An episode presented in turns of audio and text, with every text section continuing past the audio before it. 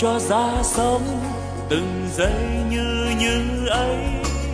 Sống luôn nồng thắm, lòng yêu thương nhân thế. Sống tôi vui sống nguồn tâm luôn sáng trong. Sống an lành quá lòng bao dung khắp nơi.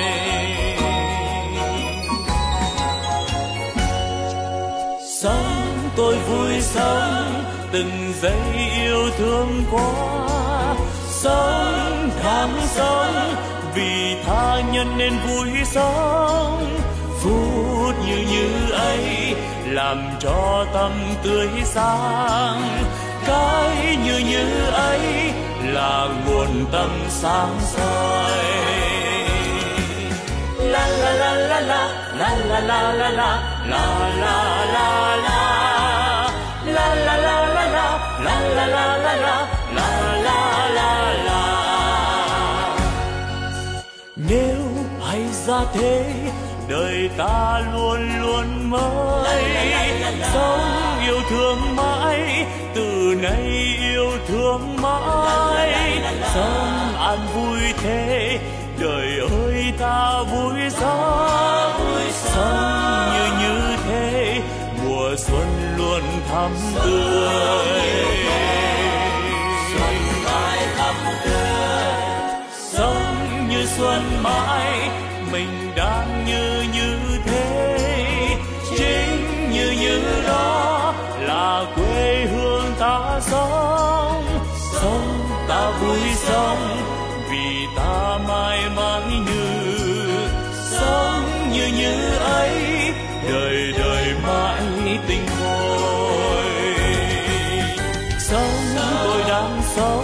Đời ơi, sao vui quá. Sống tôi đang sống vì đời quá tươi vui. Sống như đang sống, đời vui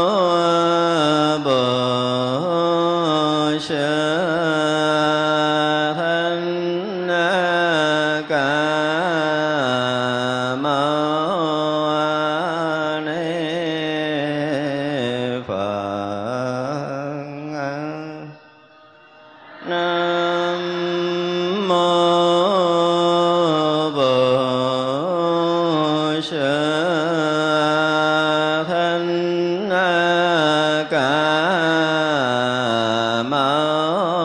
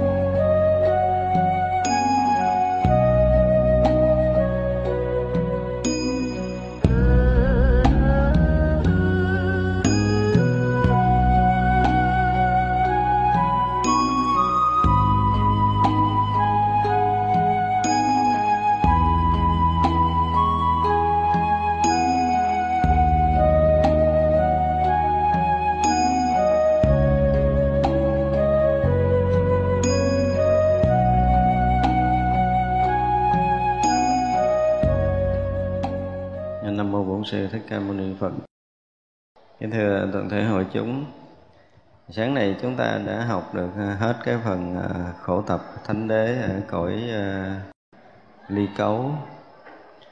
Hôm nay, chiều hôm nay chúng ta sẽ học tiếp cái phần khổ diệt thánh đế và khổ đạo thánh đế. Chư phật tử, ở thế giới ly cấu, về khổ diệt thánh đế, hoặc gọi là vô đẳng đẳng, là khắp trừ sạch là ly cấu là tối thắng căn, là xưng hội, là không tư đại là diệt hoặc, là tối thượng, là tất cánh, là phá noãn. Chư phật tử, ở thế giới ly cấu về khổ diệt đạo thánh đế, hoặc gọi là vật kiên cố là phương tiện phần là giải thoát bổn là bổn tánh thiệt là chẳng thể chê mắng là rất thanh tịnh là mé hữu lậu là toàn nhận gửi là làm rốt ráo là tịnh phân biệt. À, này sáng thì chúng ta nói về khổ thanh đế và khổ tập thanh đế tức là hai phần mà nó liên quan tới cái khổ đau sinh tử của cõi ly cấu. Và cái cõi đó nó cũng có cái uh, phần uh, khổ diệt và khổ đạo thánh đế. Thì uh, giống như ở cõi chúng ta diệt đế có nghĩa là niết bàn có nghĩa là cái cảnh giới tu chứng cái cõi giới thanh tịnh ở cõi uh, ta bà của mình. Thì ở đây ở cõi ly cấu cái khổ diệt thánh đế thứ nhất gọi là vô đẳng đẳng có nghĩa là cái chỗ cùng tột không có cái gì có thể so sánh, không có đẳng cấp nào có thể phân biệt được. Mà ở chỗ cao tột nhất, nơi mà ngôn ngữ không thể luận bàn đến được, nơi mà tâm thức không thể hiểu đến được, và cũng không có cái gì có thể so sánh được, đó là khổ diệt thanh đế. Thì tất cả chúng ta khi mà còn tâm thức thì sao? Còn có thể so sánh, còn có thể phân biệt, thấy cao, thấy thấp, nhưng mà chỗ này nó vượt ngoài cái tầm so sánh của của tâm thức. Đó là cái chỗ vi diệu cao tột, thù thắng nhất của cái việc tu tập của chư vị thánh. Nếu mà những cái vị mà chứng được thánh hỏa rồi thì mới hy vọng biết đến cái việc đấy này. Còn không là không biết được chúng ta có nói cỡ nào đi nữa, chúng ta có gật đầu hàng tỷ cái đi nữa, chúng ta cũng không biết khổ diệt thánh đế là gì. Nó không phải là cảnh giới mà phàm phu có thể hiểu được. Ở đây là cái chỗ mà ngài Vân Thù muốn nói như vậy, tức là không có đẳng cấp, không có cảnh giới, không có thể nào dùng tâm thức có thể hiểu được, không có thể nào dùng tâm thức có thể thông cảm được tới cái cảnh giới này. Mà đây là những cái cảnh giới thiền định, những cái cảnh giới siêu thoát của các bậc thánh, thì ở chỗ đó được gọi là vô đẳng đẳng, chỗ cùng tột của cái việc tu chứng là cảnh giới Phật, chỗ cùng tận tất cả những trí tuệ của chư đại Bồ Tát. Thành ra chỗ đó là là diệt đế, cho nên chỗ đó không thể nào nói nói được và có thể so sánh được cái chỗ này. Là khắp trừ sạch, chữ khắp trừ sạch. Tức là khi mà các vị thánh đệ tử của đức phật tu chứng được cái gì? Lậu tận thông. Tới đó mới gọi là khắp trừ sạch. Lậu đạt được cái lậu tận minh, trong tam minh thì gọi là lậu tận minh. Tức là không còn rò rỉ một xíu siêu nào về cái sinh tử ở trong tam giới này nữa. Dứt sạch rồi. Tận diệt. Gọi là diệt thọ tưởng định. Thọ cũng hết, tưởng cũng hết những mầm móng sinh tử, khổ đau tiếp nối sạch. Mãi mãi từ đó về sau không còn cái chuyện khổ đau phiền não trong sinh tử nữa. Và đi đến sinh tử này, dù có thọ thân phàm phu trở lại, cũng không bị khổ, giống như phàm phu của mình.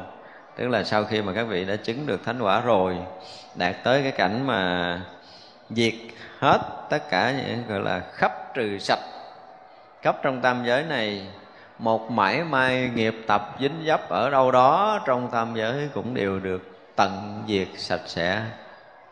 Đó là gọi là diệt đế ha, diệt đế ở trong cảnh giới tu chứng.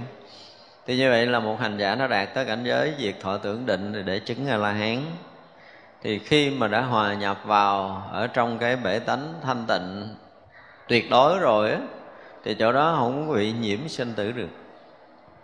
Mãi mãi không bao giờ bị nhiễm sinh tử rồi sau đó các vị à, muốn đi vào ở thế giới ta bà hay đi vào các thế giới khác trong tam thiên đại thiên thế giới này để cứu độ chúng sanh, đi vào thì đi chứ không phải là vì nhiễm để mà vào. Hết rồi, hết còn đường để nhiễm rồi. Thì ví dụ như à, họ nhìn thấy trong cái cõi người của mình là cái nghiệp tập và cái thọ mạng chừng à, năm bảy mươi, năm trăm năm gì đó, thì họ sử dụng xíu siêu lực của mình để đi vô đây và mượn mấy mươi năm để sống ở đây. Thì như vậy là khi mượn cái gì đó trong cái cõi này để xài tạm chút xíu, với các vị là coi như là xài tạm chút xíu.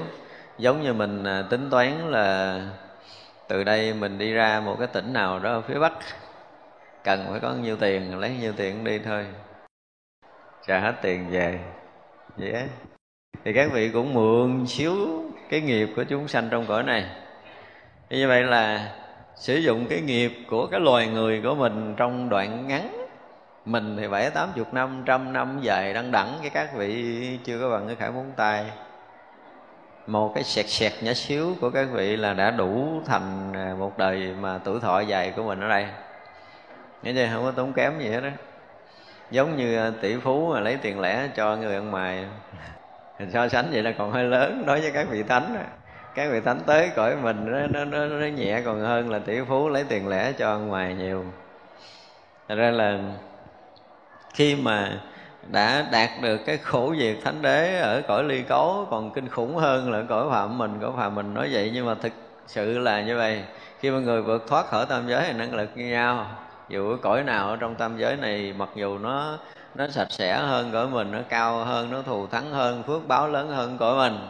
Nhưng mà khi bắt đầu chứng quả a la hán rồi là gần như là thánh quả ngang nhau. Thì à, cho tới à, hành các cái hạnh bồ tát, tất cả những cái người đó tới lúc đó là cái đẳng cấp gần như ngang nhau. Nó có một cái gì nó nó thông với nhau rồi, nó không còn có sự so sánh cao thấp. Như vậy là ở các đời kế tiếp cứ mỗi một đời đi làm lợi ích chúng sanh ở một cõi và bắt đầu ờ, ờ, lợi ích chúng sanh nhiều, thì cái hạnh, cái đức nó càng lớn. Thì cái nhìn nó sâu hơn, cái thần thông nó nhiều hơn. Mỗi một cái đời, mỗi một đời, mỗi một đời nó cứ sâu hơn, nó nhiều hơn, nó thông hơn, nhiều chúng sanh hơn. Thì ờ, tới chừng đó người ta thấy trí tuệ lớn hơn chút. Chứ thực sự cũng không lớn gì so với cái chỗ ban đầu, chỗ chứng đắc nó gần như là là thấy biết một cách đồng đẳng cái đó. Như vậy là cái diệu dụng bắt đầu nó nhiều hay là ít là khi các vị đi nhiều trong sanh tử hay là ít đi thôi. Thật ra có những cái đời mà cái vị la hán ngay cái đời của đức phật mới chứng thánh.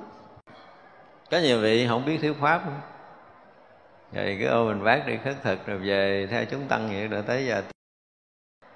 Đó là ngày mấy vị mới chứng một vài đời đầu điều này chúng ta mới thấy là có một số vị đã nhiều đời nhiều kiếp chứng thánh quả rồi. Bây giờ trở lại cái thứ nhất là họ không cần thầy khai thị. Cái đầu tiên là cái chuyện không cần thầy tự họ có khả năng không mở cho mình nè mặc dù là à, trở lại sanh tử đã mất 5 năm, 10 năm, 20 năm, 30 năm mù mịt gì đó thì cái chuyện của họ họ muốn chơi kiểu gì đó họ chơi thì mình không biết được. Nhưng mà chắc chắn là rồi đó không có thầy. Nếu mà ngộ được chừng khoảng năm, ba đời về sau là hết thầy rồi, hết thầy để dạy trong đời rồi. Mượn chơi cái hình thức gì đó, gá gá nương nương đạo tràng này chơi vài ba năm, đạo tràng kia chơi vài ba năm là chơi thôi, cho vui thôi. Để chờ cơ hội khôi phục khả năng của mình, chứ không cần thầy nữa. Còn mấy đời đầu cần, mấy đời đầu rất cần, tại vì cái khúc bế tắc của của của tâm thức là một cái gì nó kinh khủng lắm.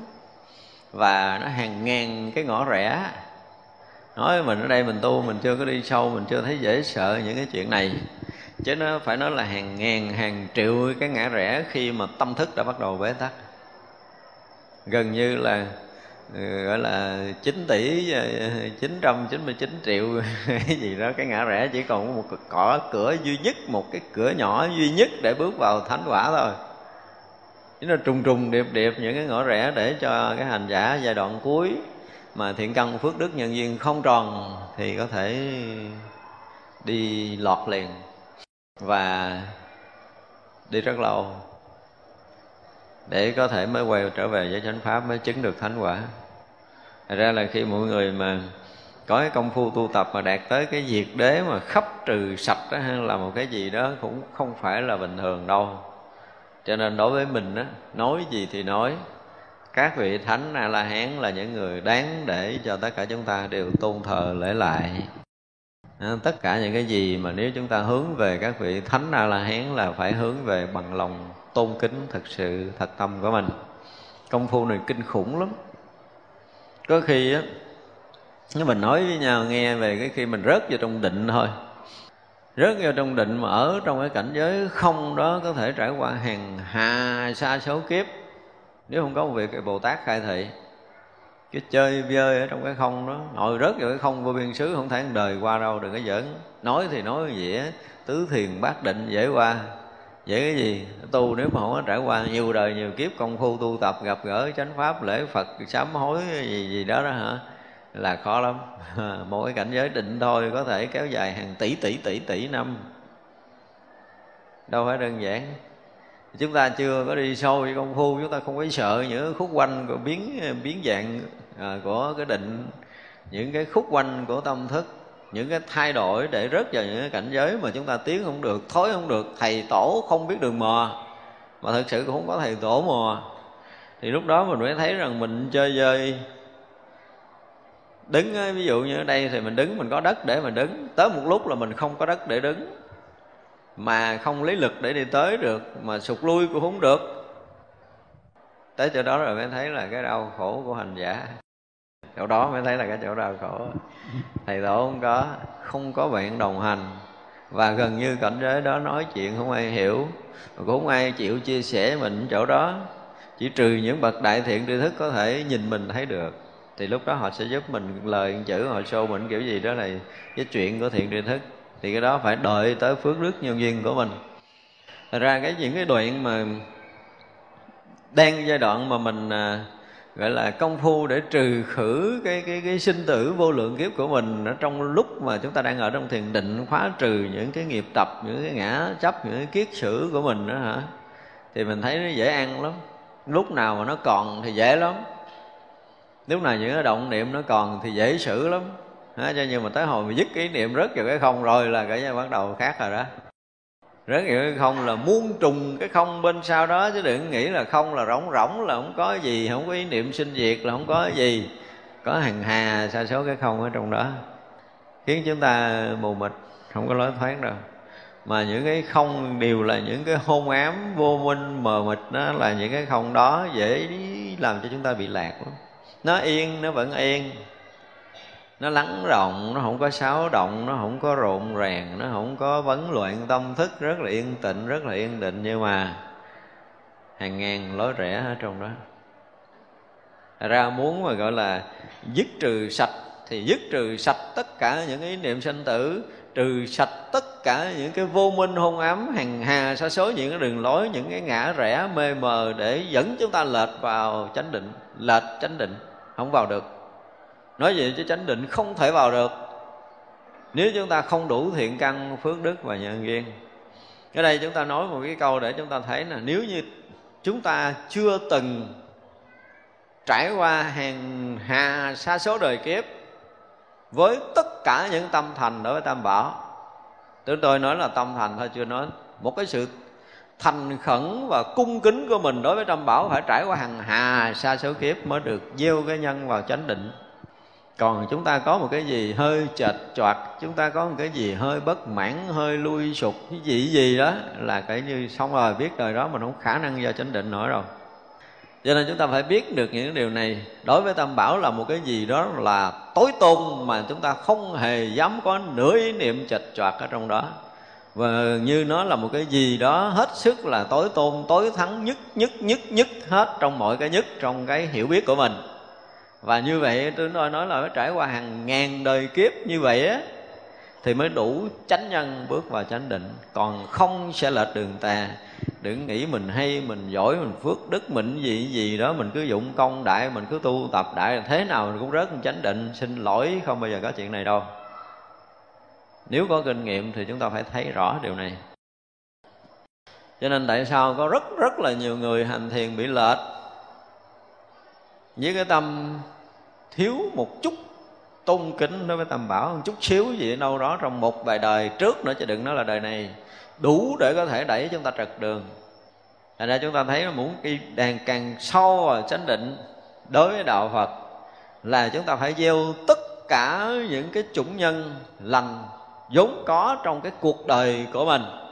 Có bao nhiêu cái thiện căn, cái phước đức đều phải gom tụ vào cái chuyện mà phải gieo chủng nhân đối với chánh pháp bằng tất cả mọi thứ, phải chấp nhận hy sinh tất cả cái gì chánh pháp, thì mới hy vọng chúng ta mới có thể rớt vào chánh định. Còn cái không á hả, tầm bảy, tầm bạ thì nhiều. Tu ba mớ, tu ba ngày, cái bắt đầu thấy mình à, trời đất rồi, nhỏ hơn mình rồi. Cũng múa mai cũng quạt dụng, rồi cũng nghĩ là mình thế này thế kia, rồi cứ thả theo nghiệp, hú quơ múa trật lất hết trơn à. Không có dính gì đâu hết trơn á. định là định gì á, chứ còn chánh định thì hiếm à. Ra đối với chánh định đạo phật mà để để càng đi sâu, càng sáng tỏ, càng đi sâu, càng sáng tỏ từng bước rất nhỏ, cũng như chúng ta bước vào cái vùng hào quang mới mới mới. Mỗi một nhúc nhích chúng ta và là rớt vào cái vùng hào quang sáng chói của chánh pháp. Không có cái mờ trong đó. Tu mà một thay đổi của mình mà có một cái sự mờ mịt là biết mình đã lệch chánh pháp rồi. Ra càng đúng, càng hành đúng dần nào á thì càng tỏ tường chừng đó, đối với đạo phật nó luôn là như vậy, chúng ta phải biết. Một nhúc nhích của mình đều là tỏ tường. Không có một cái tí xíu gì lệch lạc thì rất là tỏ tường. Còn có lệch lạc chúng ta thấy mù mù, mờ mờ mất cười lắm. Có những cái thay đổi tâm hồn của mình mình biến chuyển thế này thế kia, nhưng mình vẫn thấy cái mù mịt. Sáng đâu không thấy mà thấy mù và thấy loạn thì nhiều. Thì cái này không phải đâu cho nên mà ở đây gọi là phải khắp trừ sạch là một cái gì đó nó kinh khủng. Phải dùng cái từ như vậy. Đối với loài người, chúng ta là gần như nó không có không có đủ cái lực để gọi là khắp trừ sạch. Rồi người của mình trừ bớt bớt một chút nào đó thôi. Phải nói trừ sạch, mà là khắp trừ sạch là phải phải thánh trí của đệ tử Phật. Đủ tất cả những chánh tiếng, chánh kiến của chư Như Lai mới có thể nói tới cái chuyện là chánh định và mới nói tới cái chuyện là dứt trừ nghiệp tập sinh tử muôn vàng kiếp chúng ta hả là còn một hơi thở một chút xíu đi nữa cũng phải chấp nhận thở một cái gì chánh pháp. Trong hằng hà sa số kiếp như vậy, không có đời nào chúng ta có một cái gì lui sụp dù bất kể một cái chuyện gì, nghịch thuận cái gì đối với tam bảo là chúng ta cũng sẵn sàng gần như là lủi đầu vô để mà chấp nhận chết ở trong đó. Thì mới được. Và bây giờ chúng ta thấy khó lắm hiếm lắm còn xa lắm. Ngay cả tăng ni ở ông chùa mà nói chết cho đạo còn chưa dám nói rồi sao nhập chánh định. Đó là cái khúc mà chúng ta bỏ cái thân mạng á. Cái khúc mà chúng ta ở trong định á, mà chấp nhận buông mạng á. Thì vậy là hằng hà sa số những cái lực hấp dẫn để kéo chúng ta đi trong đó chỉ có một chút chánh pháp đương nhiên là nó kinh khủng lắm nhưng mà chúng ta cái, cái nhân cái chủng nhân chánh pháp chúng ta chưa có đủ cái lực lớn để câu thông được với chánh pháp. Và phút chốc mà chúng ta buông thân mạng đi cái ào hết đường cưỡng luôn. Và không biết đi đâu về đâu. Ông thầy kéo mình cũng không nổi luôn. Thì cái nghĩ là cái hút buông thân mạng là dễ nghe là thiền nói là buông thân mạng nó dễ ụi dễ là tại vì mình ngồi đó mình tưởng chứ còn thực sự là nó hoàn toàn không có dễ đâu không phải dễ Tại ra, nếu mà thực sự muốn dứt trừ mà tất cả những sinh tử nghiệp tập trong muôn vạn kiếp là những cái lực của công phu được, phải nói là được huân tập, hằng hà sa số kiếp. Nghe nói việc đấy là chúng ta thấy thường lắm, tại vì nó là chữ nghĩa mà, chúng ta thấy thường lắm. Nhưng mà hiểu về cái lực của nó thì là một cái gì đó nó vượt thoát ngoài tam giới này, nó vượt thoát tất cả những cái lầm mê sanh tử muôn vạn kiếp của một kiếp chúng sanh không, kiếp số chúng sanh từ khi mà chúng ta đã từng lăn lóc địa ngục ngạ quỷ súc sanh trời người atula gì gì đó rồi. Bây giờ chúng ta đã đi qua hết những con đường đó bây giờ chúng ta muốn đi vào con đường của thánh đạo thì bắt đầu gieo nhân chánh pháp kể từ đó cho tới hàng hà sa số kiếp về sau mà chúng ta tu tập. Chưa hề lười mỗi một kiếp nào. Chúng tôi nói là chưa hề lười mỗi một kiếp nào luôn chứ đừng nói lười mỗi một ngày. Tu ba tháng mà ba hồi nóng ba hồi lạnh tu có một ngày thôi lúc nóng lúc lạnh đừng nói tôi ba tháng. Sáng thì ấm ấm một chút trưa thì hâm hâm chiều lạnh ngắt. Rồi cả như xong rồi. Thì sao nói chuyện mà nhập chánh đạo nổi trời giỡn đâu. Nếu mình nhìn thấy cái um, à, cái thần nó lộ ra trên ánh mắt của tất cả những người tu á chúng ta thấy à, không biết phải nói một câu nào luôn. Nếu mà nói buồn thì thật sự rất là đáng buồn là tại vì họ không có không có đủ cái thiện căn phước đức nhân duyên rồi mà họ không chịu gìn giữ. Không chịu gìn giữ nữa chứ. Thậm chí còn phá vỡ thất tiếc lắm. Có nhiều khi mình làm cả đời của mình chỉ một hai chuyện rất nhỏ thôi đối với tam bảo, chúng ta có một những ý niệm gì đó nó phá nát hết trơn rồi. Rồi đó phải cực khổ làm hàng hè sao số kiếp mới khôi phục lại được chúng tôi nói là có những cái chuyện mà người ta phải làm hàng hà, sa số kiếp mới khôi phục lại được như bây giờ Thật ra nói chuyện đó với Tam Bảo là một cái gì đó mà nó nó phải được chúng ta gìn giữ tất cả cái lòng tôn kính của mình đối với Tam Bảo được chúng ta gìn giữ, còn hơn là giữ cái tròng con mắt của mình nữa. Đừng bao giờ có một chút bất giác, dù là một niệm rất nhỏ, chúng ta bất mãn đối với Tam Bảo. Nửa niệm nhỏ cũng không nên cho sinh khởi nữa thì mới được. Chúng ta có hư, có đốn, cỡ nào, cái gì tật xấu, cái gì kệ nó.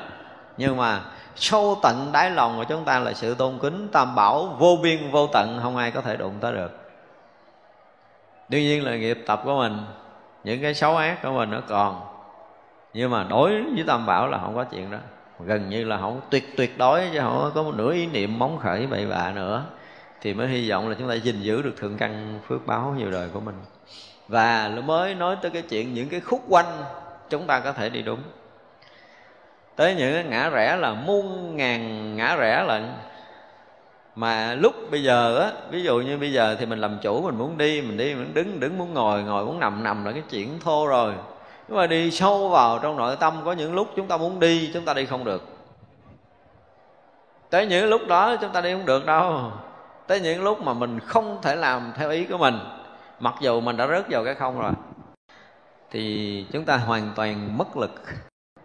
Mà cái đoạn mất lực đó, nếu thiện căn phước báo nhân duyên mà không đủ để bọc mình, thì mình lọt lưới rất ra ngoài. Thế vậy chứ mà nó rất là khó.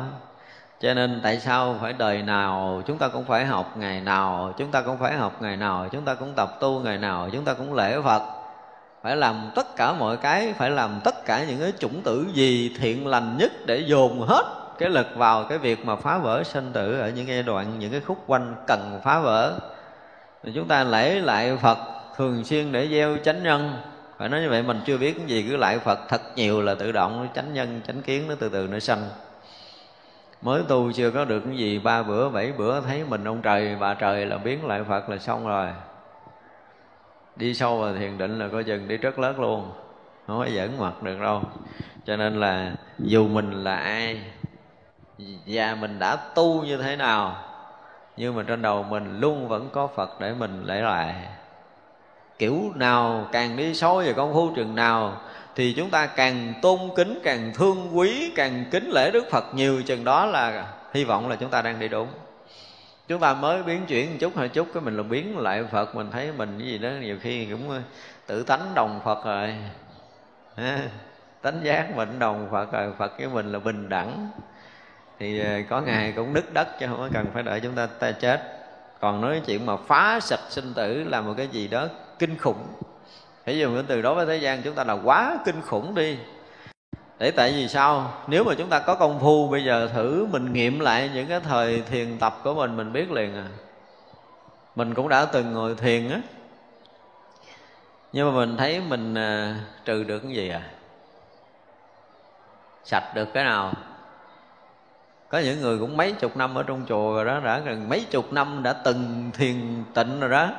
Mà chúng ta trừ được cái gì? Chưa trừ được cái gì hết nếu mà nói thật thật lòng mà nói là chúng ta chưa trừ được cái gì luôn. Mà cái cái cái nghiệp sinh tử nếu mà gom lại nó nó bằng tới 8 tỷ cái quả địa cầu này là chứ không phải bằng một cái quả địa cầu này đâu. Mà bây giờ phá một miếng nhỏ như hạt bụi mình chưa phá được. Mà nó gấp 8 tỷ cái quả địa cầu này, mình nghĩ mình phá chừng nào cho sao cho nên cái công trình mà để phá hết cái nghiệp tập sinh tử của một vị thánh là kinh khủng lắm. Với mình là quá kinh khủng. Phải nói như vậy chỉ có thánh mới làm được. Ra cái sức của mình mà nếu ngay từ đây mà mình không có chịu phấn đấu, thì rõ ràng là cái việc giác ngộ giải thoát với mình là mộng chưa từng thấy được, chứ đừng nói là nó hiện ra trước mắt. Đó là cái việc mà cái người tu chúng ta phải biết. Thật ra là cái cái đạt tới việc đế là là khắp trừ sạch những cái nghiệp tập sinh tử trong vô vô lượng kiếp của mình. Thì thực sự là đáng phải nói là đáng kích lệ, ha đó là diệt đế. Chứ còn ờ, chúng ta nghe diệt đế là niết bàn là an vui là thanh tịnh là giấc bất sanh là gì gì mình nghe nó riết rồi nó nó nó, nó quen rồi. Cho nên giờ nói tới diệt đế là mình ờ, mình cũng không có cảm giác gì lắm. Nhưng mà không phải đâu không phải đâu đó là tất cả những gì của chư thánh. Không phải cảnh giới của phàm phu. Thực sự cho nên chúng ta không có biết cho nên mình không có quý. Chứ mình biết rồi cái là mình đi hai đầu gối lại hàng tỷ kiếp mình vẫn cảm giác nó chưa đủ nữa à đó là cảnh giới diệt đế. Là cái cõi ly cấu. Thì cái cõi nãy giờ chúng ta đang học là cái à, thế giới ly cấu. Tới cảnh giới diệt đế thì gần như không còn bất kỳ một sự cấu nhiễm nào ở trong tam giới này. Ví dụ như bây giờ chúng ta học chúng ta thấy là cái lúc mà lúc chúng ta tu tập á khi à, à, chúng ta bước vào vị thánh rồi á vị thánh đầu tiên là tu đà quyền thì chúng ta phá được cái nghi. Chúng ta phá được cái uh, giới cấm thủ. Và chúng ta phá được cái uh, cái một chút về cái mạng của mình chút xíu à. Còn cái tham sân nó còn. Như vậy là chúng ta chứng cái, cái quả thứ hai. Quý vị biết tới thứ tu đà hoàng rồi thì chúng ta làm nhẹ đi cái tham sân nha. Tức là tới phá được những cái hạ tầng kiết sử rồi á thì cái tham tham trong ngũ dục á, chúng ta phá, thấy vậy á. Như mình bây giờ mình chưa tu tập mà mình thấy cái phá trừ ngũ dục trong cái cõi này á, với mình là một cái gì nó khó khăn rồi, đúng không? Nhưng mà nó là cõi phàm, nó là cái cái có tướng, cái dễ phá lắm. Nhưng đến khi mà vào những cái thiền định để phá những cái cõi sắc á, cái dục nhiễm ở cõi sắc á, thì nó gấp tỷ lần cái dục ở cõi mình nữa nó càng lúc mới thể hiện những cái công lực kinh khủng lắm mới có thể phá được cái dục nhiễm ở cõi sắc, cái tham đắm ở cái cảnh giới thiền định. Tại vì định cái nó có thể nó kéo dài hoài cả ngàn năm như vậy muốn ra khỏi cái định cả ngàn năm nó có dễ đâu. Phải có một cái chánh kiến gì nó mới ra được. Đó, thì vậy là từ đầu nó phá rồi cái thân kiến, rồi cái nghi, cái giới cấm thủ là mới bước nhẹ nhẹ thôi không? Nhẹ cái tham mới cõi dục, rồi ờ, nhẹ cái sân cõi dục thì cũng cũng đỡ đi. Tới hồi mà phá được cái tham cái sân cõi dục để chứng được, làm nhẹ đi cái tham cái sân cõi dục để chứng được tới cái cái thiền thứ ba đó tới cái ly hỷ diệu lạc rồi, chúng ta mới thấy rằng những cái an lạc cái ví diệu nó nằm trong những cái cảnh trời cõi sắc. Không dễ gì ra, không dễ gì ra. Tại vì mình à, ở cõi này mình cực quá đi, mình khổ quá đi, mình phiền não quá đi. Thấy chưa? Nhưng mà tới đó cái vụ mà cực khổ phiền não hết rồi. Hết rồi. Chỉ là một cái sự thanh tịnh, an lạc. Nhưng mà rất là khó ra. Tại vì thanh tịnh, an lạc rồi đâu có muốn ra nữa. Đó, thì vậy là gọi là cái dục nhiễm ở trong cõi sắc. Đây là những cái cảnh giới thiền định ở các cái tầng trời, cõi sắc giới. Cho tới những cái trần trời dục giới thì nó còn mênh mang, nó còn rộng khắp, nó còn yên ổn, nó còn thanh tịnh ghê gớm lắm, cũng không ra nổi. Thì chúng ta còn cái tham ở cõi vô sắc. Thì làm sao phá?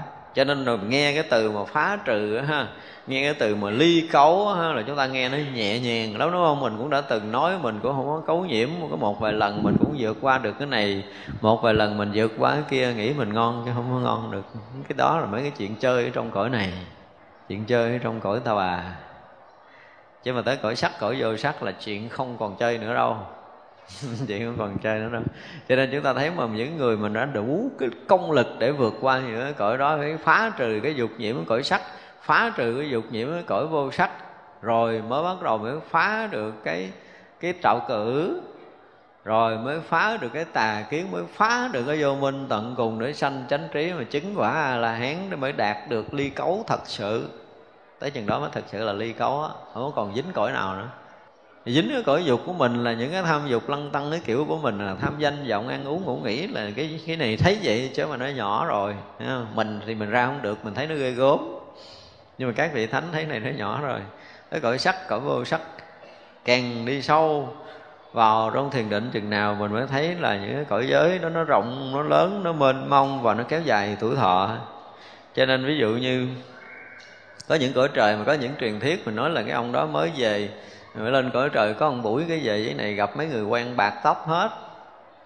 Nó có khi năm bảy chục năm trong vòng một một chớp nhoáng của người ta ở trên đó thôi. Như vậy là những người mình đã từng cực khổ ở cõi này mà lên kia vừa sạch sẽ, vừa an lạc, vừa thanh tịnh, vừa đẹp đẽ, vừa tử thọ kéo dài. Cái đời sống nó đầy những cái phước báo trong đó, mình khó ra lắm. Khó ra lắm. Vậy mà phá được. Nhưng mà đối với chư Phật dính những chỗ đó cũng xem như là bị cấu nhiễm. Chứ còn nhiễm dục là chuyện thường rồi. Nhiễm dục trong cõi mình là chuyện nhỏ rồi. Nhưng mình mình ra không nổi, chứ còn chưa thánh thấy chuyện rất là nhỏ. Đó là ra là nói tới cái chuyện ly cấu, lìa hết tất cả những cấu nhiễm ở trong tam giới này, chứ không phải trong tâm này nữa. Khắp tam giới này không còn có một cái chỗ nào mình có thể vướng động lại được. Thì đó là cái việc rất khó như mình, ví dụ mình tưởng tượng như là một người nông dân bình thường làm ruộng, thì ngày nào có mấy người làm công đi đi cuốc đất, trồng rau, ngày nào có làm thì ngày đó có được miếng cơm ăn. Thấy chưa? Như vậy là với họ mà có đầy đủ cơm ăn, áo mặc, nhà ở là họ cảm giác hạnh phúc rồi. Như bỗng dưng họ được cái gì đó, được bầu làm tổng thống đi bằng máy bay ở nhà lầu đi xe hơi rồi không thì sao? Muốn từ giả cái ghế đó dễ hay khó? Khó muôn trùng đúng không? Khó muôn trùng. Mà từ cõi phàm của mình ở đây nếu mình chứng được cái cái cái cái cái, cái uh, sơ quả thôi nha. Tu đà hoàng cũng là đã khó ra rồi. Tới tư đà hàm thì lại càng khó nữa. Để phá lại cái dục nhiễm trong các cõi dục cõi sắc là nó là khó gấp một tỷ lý thừa tỷ lần của một người nông dân lên làm tổng thống rồi. Mới khó vậy tại vì nó phải vượt cõi giới, vượt cảnh giới, vượt đẳng cấp. Ví dụ như một người nông dân mà làm vua đi nữa, vẫn là là cõi giới người, chưa ra. Còn cái kia nó vượt cõi giới, nó vượt đẳng cấp. Mỗi một lần vượt cõi giới là vượt cái cảnh giới, một cảnh cõi ở trong tâm thức của mình, để sang một cái tầng cao hơn ở một cảnh cõi khác khác với cái loài mình đang sống. Là một cái gì đó nó kinh khủng lắm thật ra nếu mà nói về cái việc mà thiền định và tu tập mình đó, mình ờ, chứ nếu chuyện làm của mình nó thiệt ăn là nếu mà ngồi mà nghiệm kỹ chưa đáng để ăn được bữa cơm. Tu ba năm gom lại chưa đáng ăn được bữa cơm. Sẽ được nói tu năm tu ba tháng hè. Nói cho ngon lành ba năm công phu cái kiểu của mình đó mà kêu phải xứng đáng ăn bữa cơm là tôi nói chưa xứng thiệt luôn á. Cho nên nợ nần hết rồi. nợ nần hết rồi, coi chừng á. Mang lông đội sừng trả. Cái kiểu tu của mình nó sáng nắng, chiều mưa, rồi trưa lạnh lạnh là cái gì? Không có tới đâu hết trơn á. Mình phải phấn đấu, mình phải tinh tấn, phải dám chấp nhận, buông bỏ, phải xả ly gần như mọi thứ. Đó là mình sẵn sàng làm ở cọng rác để nằm dưới đất cho người ta dẫm lên, người ta đi mình đầy cái hoan hỷ để được nâng chân đỡ bước một người trong cuộc đời của mình. Thì như vậy thì hy vọng mình mới có một chút phần mình thấy mình không bằng tan chút, mình khó chịu là cái thôi, còn xa lắm rồi, khỏi nói, khỏi bàn đạo lý. Cái đó là không bàn đạo lý. Nếu mình sẵn sàng, ví dụ như người đó đang đi ngang người khúc dũng bùng dơ, sợ người ta đi dơ chân, mình nằm lại xuống để cho người ta bước đi. Mà lòng đầy quan hỷ và cung kính để được đỡ chân, một ai đó bước qua để họ đừng có bị dơ chân thôi. Thì vậy là hy vọng được gần tới đạo lý á. Nhưng mình đây có mấy người làm được chuyện đó. Đừng nói chuyện khó khó để giúp người ta, mình làm không nổi rồi cái chuyện mà mình nữa là phải ngồi thiền thẳng chân sống một tiếng đồng hồ còn làm không nổi nữa là thôi làm cái gì nữa. Nó làm cái gì? Tối 3 giờ thức dậy ngồi thiền ngồi không nổi nữa rồi nói gì? Nói gì? Chuyện tu tập. Không chưa được cái gì á kể ra là cái việc tu của mình chưa có dính vào cái cái cái cái cái, cái khoảng mà cái cỏ mọc vòng vòng ngoài cổng chùa chứ chưa vô chùa nữa. Chưa được thành cọng cỏ mọc ngoài cửa chùa nữa. Chưa xứng đáng. Thì làm sao mà nói tới cái chuyện mà ly cấu? Ly cấu với mình mình hiểu theo cái kiểu mà lìa cái dục nhiễm trong trần gian này thôi, đã là một cái gì lớn lao rồi, đúng không? Nhưng mà lìa thổi cấu nhiễm cõi sắc và cõi vô sắc nữa là ghê gớm lắm. Thì mới có thể chứng được cái thánh quả, tức là đạt tới cái việc đấy chứng là thánh quả a la hán là tối thắng căn, tức là không phải dùng căn là mắt ta mũi lưỡi, thân ý bình thường của mình. Nhưng mà tối thắng căn có nghĩa là gì? Không có cái gì tức là trong cái thấy nghe cái thấy nhìn của chư vị thánh hiền á khi mà đạt tới cái cảnh giới mà diệt đế rồi á, thì tất cả những cái căn của các vị đều là cái gì? Là thanh tịnh và trong sáng. Tối thắng có nghĩa là sao? Là không có cái dục nào có thể dính vô được nữa. Mắt không bao giờ thấy dính được cái sắc và không có cái sắc dục nào có khả năng làm dính vào được cái căn nhãn căn của một cái vị thánh nhĩ căn của vị thánh là không còn cái âm thanh nào có thể làm dính nhiễm được nữa. Nghe thì nghe, chơi thì nghe vậy thôi chứ còn dính không có chỗ. Hết rồi, hết đường rồi. Cho nên tất cả những cái căn của các vị đều là thanh tịnh một cách tuyệt đối luôn. Vô nhiễm. Vô vô nhiễm. Không có đường để nhiễm nữa. Như vậy là tất cả những cái thấy biết đều là giác ngộ. Cái kiểu gì đi nữa tới các vị thánh mà các vị nhìn cũng bằng cái nhìn giác ngộ chứ không có thể nhìn bằng cái nhìn dục nhiễm được. Đó mới gọi là tối thắng căn ra khi mà đạt tới cảnh giới diệt đế rồi thì gần như là một cái gì đó nó khác, nó không phải cái kiểu của thế tục, thế gian mình nữa. Bao nhiêu cái dục nhiễm đến với ngày mấy ngày nhìn bằng tất cả những cái trí tuệ, bằng cái tâm từ, bằng cái phương tiện cứu thoát, chứ gần như các vị không phải giờ dính vào dục nhiễm là là nhiễm dục. Cái chuyện đó. Đi vào cõi nhân gian là bằng từ tâm để cứu độ chúng sanh, chứ không phải tới đây bằng nghiệp chúng sanh để đi vào để thọ hưởng những cái dục lạc trần gian không có. Dục lạc trần gian có gì đâu hưởng. Nếu mà nói cho ngon lành ha, dục lạc trần gian không có gì để hưởng hết đó nó là một cái gì đó, nó nó nó không có, gọi là, bất toàn, bất toại. Không có cái dục nào mà an toàn là tội nguyện hết á. Cái thiền định là một cái gì đó nó kinh khủng.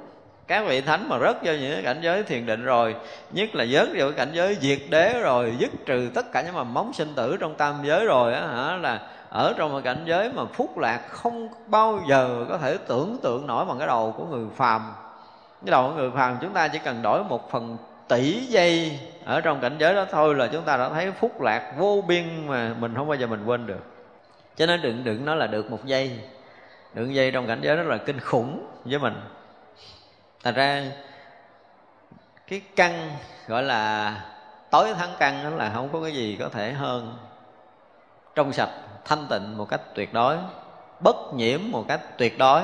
Không có cái gì có thể làm nhiễm được. Mà mọi cái đến với các vị đều là giác ngộ hết. Những mà các vị chậm tới đâu là chỗ đó giác ngộ. Nghe tới đâu là chỗ đó là cái giác ngộ. Thấy tới đâu là cái đó là giác ngộ, chứ không còn cái gì khác hơn nữa. Thì cái đó gọi là tối thắng căn. Đó là cảnh giới diệt đế, là tối thắng căn là gì? Là xưng hội. Là gì?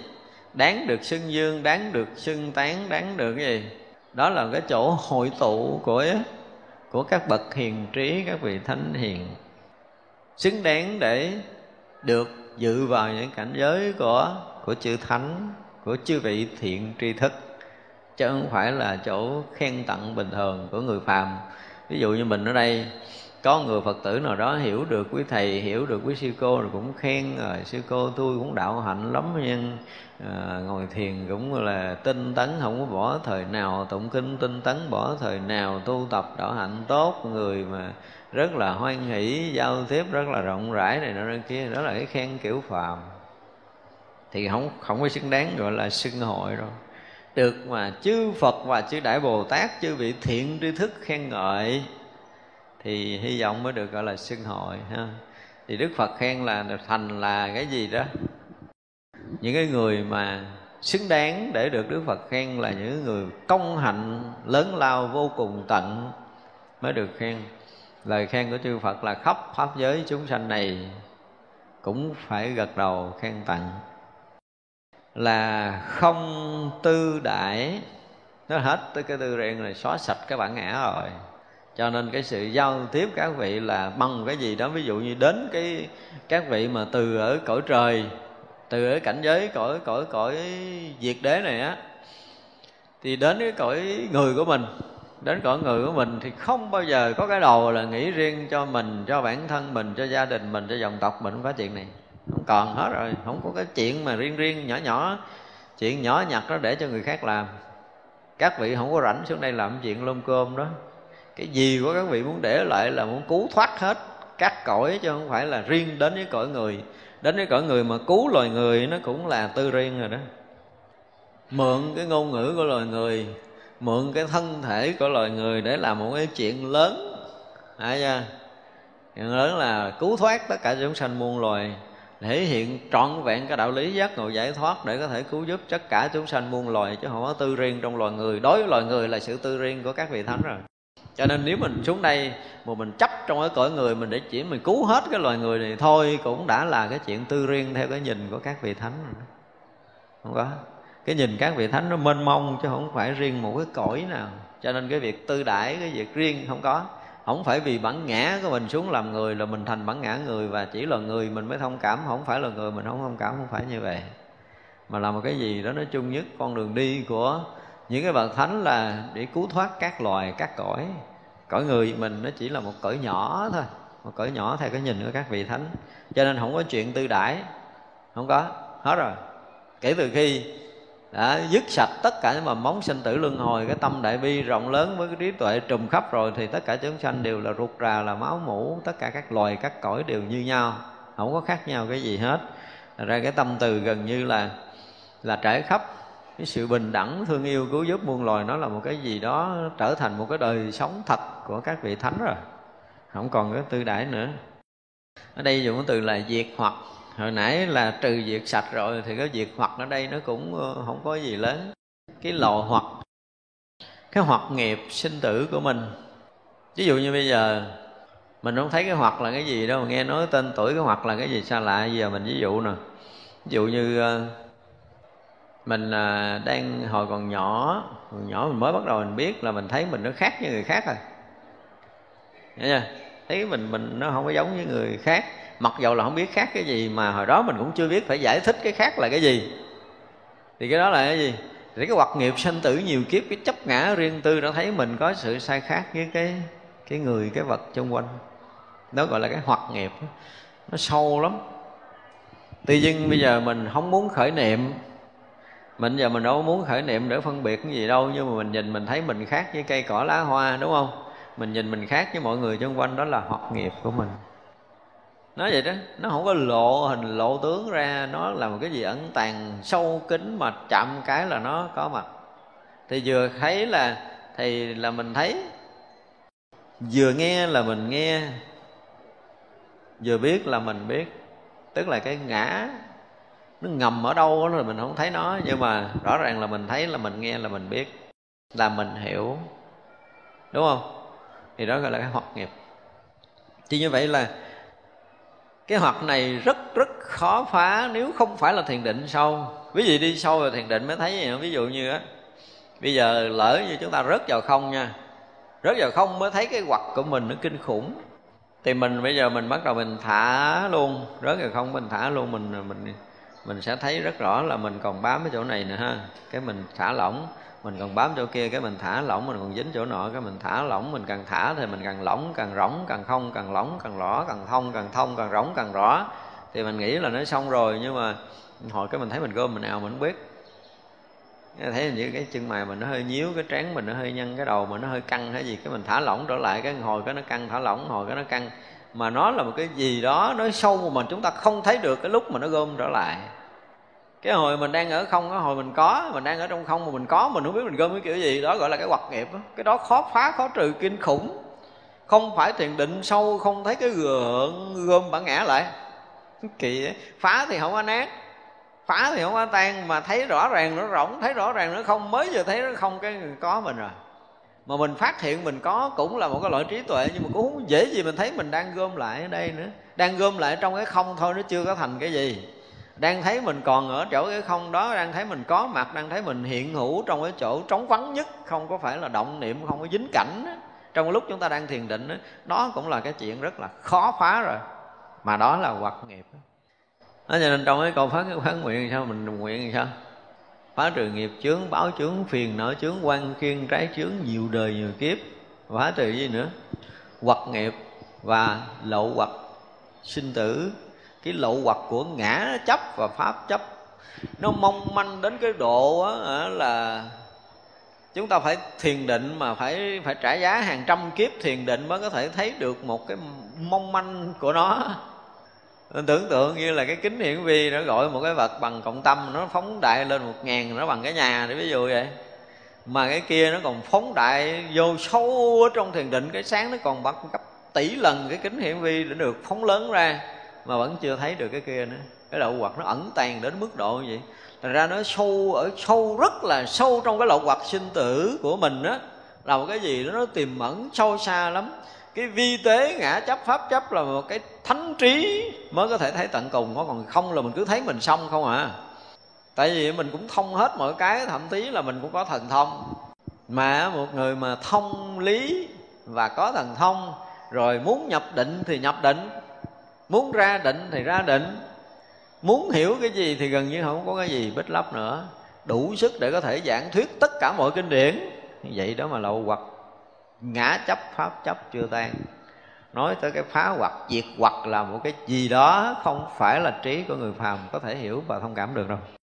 Ra đây là những cái chuyện mà đòi hỏi những cái người thánh, những cái vị thánh cận kề, cái quả vị thánh thì mới nói tới cái chuyện mà dứt trừ được cái lậu hoặc, dứt trừ được cái cái trần sao hoặc, dứt trừ được cái hoặc nghiệp. Kinh khủng lắm, nó là một cái gì đó phải nói là mình ở đây mình bàn để cho nghe chơi vậy thôi. Chứ mà tới hồi mình thấy được cái hoặc để mình xử nó hả? Nó đổi một ngàn năm ở trong thiền định. Mới thấy nổi cho phải dễ rồi cho nên có nhiều khi á, mình nói tới nói lui cái vụ mà phá um, à, 10 cái kiết sử để chứng quả a la hán nghe ai cũng thấy nhẹ tưng á dễ làm dễ sợ. Nhưng mà không phải dễ đâu à chút xíu thôi. Chiếu phiền não giờ mình ngồi lại mình nghiệm đi chút mình giận người khác mình tu ba tháng chưa hết. Tu lơ mơ một đời thôi một cái chuyện giận mình tu còn chưa xong nói chuyện phá là hoặc phiền não làm sao? Xa lắm còn sâu lắm. Những người mà nó phá được tưởng ấm rồi nha phá được sắc ấm rồi ha phá được thọ ấm phải không? Phá được hành ấm ha. Ổ phá được tưởng ấm rồi ha. Cho tới hành ấm hành ấm vậy mà dễ thấy mà cái thức ấm sâu xa để tận cùng cái cái cái thức ấm là cái hoặc nghiệp để mà nó dựng đứng lại cái bản ngã của mình đó, nó sâu thiệt là sâu trong thiền định mới thấy anh nhúc nhích trong á. Nhúc nhích rõ rãi trong á. Nó kinh khủng như vậy thì làm sao mà ở rất là sâu trong thiền định để thấy thằng này nó ngóc đầu lên. Đập nó không phải dễ không phải dễ cái này là cái chuyện của thánh thiệt chứ không phải chuyện của người phàm. Ra nghe nói cái từ mà diệt hoặc cái mình nghe nó thường quá đúng không? Nghe nó bình thường. Thì đương nhiên là người tu trước khi chứng thánh phải diệt trừ lậu hoặc ngã chấp pháp chấp. Đó, chuyện nó bình thường nhưng mà không có thường đâu không có thường đâu.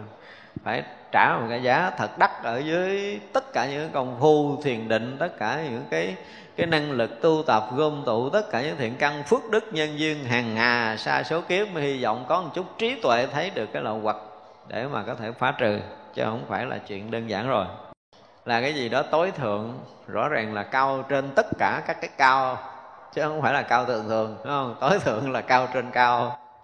Là tận cùng cái gì mà cao nhất, sâu nhất, tốt đẹp nhất là cảnh giới của diệt đế cho nên ở thế gian này dùng ngôn ngữ tối thắng, tối thượng, tối tôn, tối gì đó, phải không? Cao trên tất cả cái cao, thì cái đó là cảnh giới của việc đế. Nó không có cái gì có thể hơn.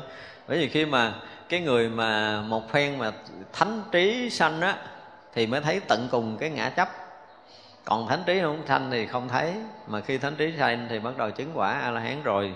Lần, ngay cái phút mà thánh trí phát sinh thì phút chốc đó tan biến hết cái tận cùng cái ngã chấp của mình một lần. Thì ở chỗ đó không có thể nào mà lấy cái gì để có thể so sánh được, cho nên dùng từ tối thắng nó là đúng. Không có cái gì cao bằng, không có gì hơn nữa, hết rồi. Đó rõ ràng là tối tôn, tối thượng, tối thắng, tận cùng tất cả những cái gì tôn quý nhất, gọi là tối thượng. Là tất cánh, tức là cứu cánh mà mà tất cả của cái cứu cánh gom lại, dùng cái từ tất cánh là tất cả những cái cứu cánh mà gom lại. Cái gì mà cứu cánh, cái gì mà vượt thoát, cái gì mà cao tột thì đều gom lại hết cho cho diệt trễ. Nhưng cái cách diễn tả diệt trễ hay dùng từ tất cánh hay không?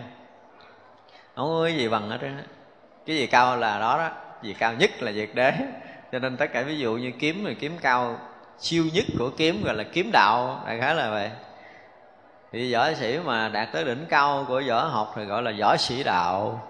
Ví dụ vậy đó. Thì tất cả những cái gì mà cứu cánh cao tột siêu đẳng nhất tối thượng tối tôn nhất thì cái đó được gọi là là diệt đế. À, diệt đế là hết ngôn từ để diễn tả rồi phải dụng từ tất cánh là không có gì nữa. Gom hết tất cả những cái đẹp nhất cái cao quý nhất cái tối thượng không, không có cái gì bằng. Là phá noãn.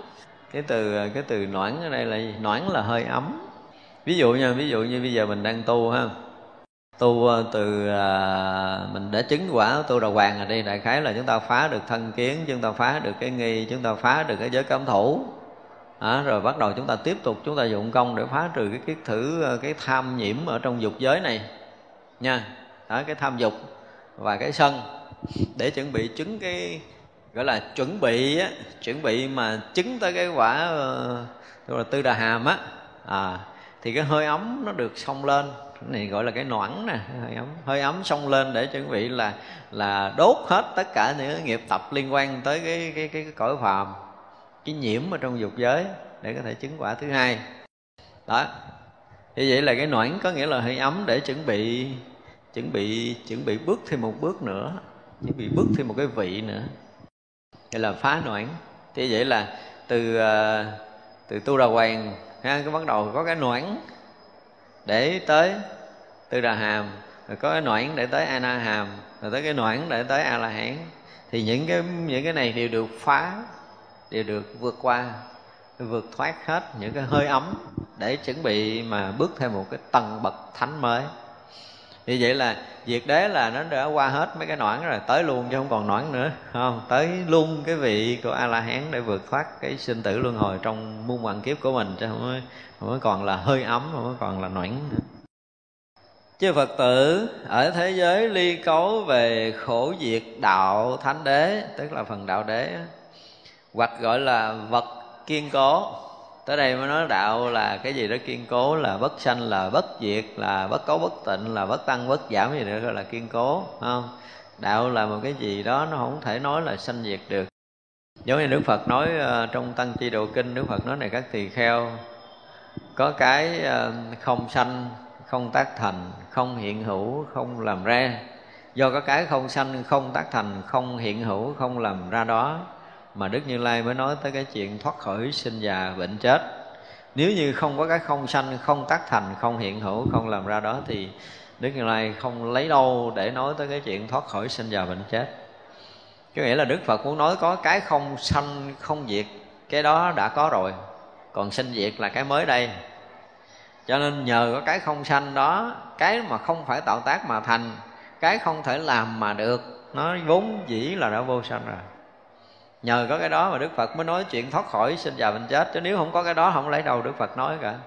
Thì như vậy là cái không sanh là cái vốn có sẵn đủ. Cái đạo là một cái gì đó nó vốn có sẵn đủ. Nó đã trùm khắp, nó đã hiện hữu lâu rồi. Như vì chúng sanh lầm mê trong sinh tử, chấp tướng, chấp ngã, chấp pháp, chấp đủ thứ mà quên đi nó thôi. Chứ dù chúng ta có chấp kiểu nào, dù chúng ta sinh tử kiểu nào thì đạo vẫn nguyên là thế. Không có thay đổi đến hồi chúng ta hết đi những cái kiến chấp sai lầm của mình, hết đi những cái lầm mê trong sanh tử của mình, thì mình à, mình thấy nguyên xưa là vậy. Không có thêm muốn bớt được miếng nào. Những cái là mình còn chấp hay là hết chấp, chứ còn đạo lý vẫn còn nguyên đó. Vẫn sáng ngời như thuở nào. Thêm nữa cũng không được mà bớt nữa cũng không xong. Thì đạo đó là một cái gì đó, nó hết sức là là là kiên cố, là bền chặt, nó không có thay đổi bởi thời gian và không gian dù chúng ta sanh tử muôn vạn kiếp thì nó cũng là như thế.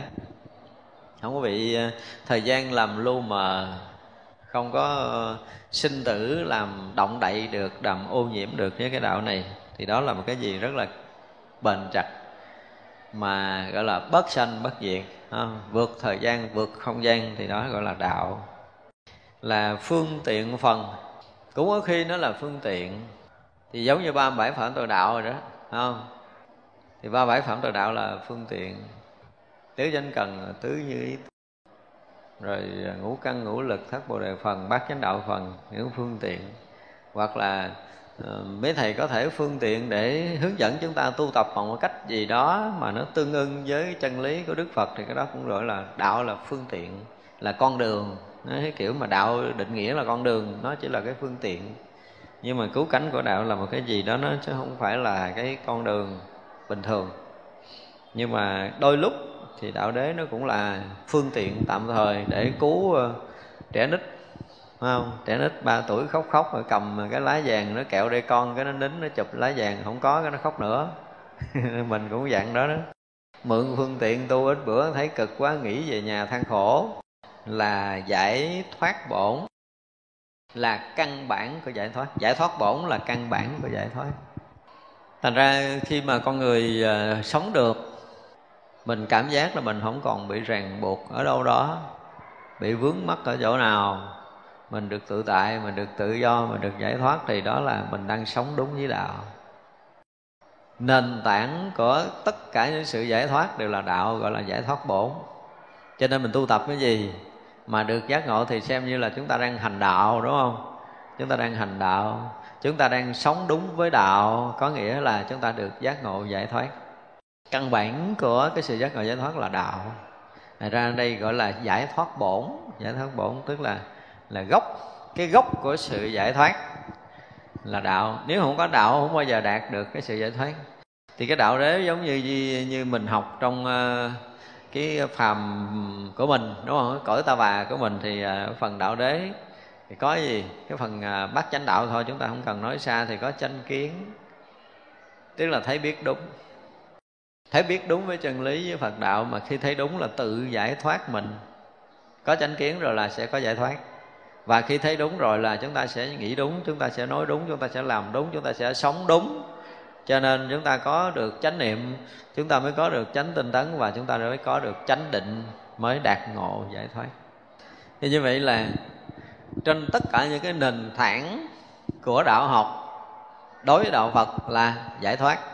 Và đạt được tất cả những cái sự giải thoát thì trên cái nền tảng của của đạo lý. À, chúng ta nói ngược nói xuôi cũng được. Thấy chưa? thì nhờ cái nền tảng của đạo lý cho nên chúng ta đạt ngộ giải thoát.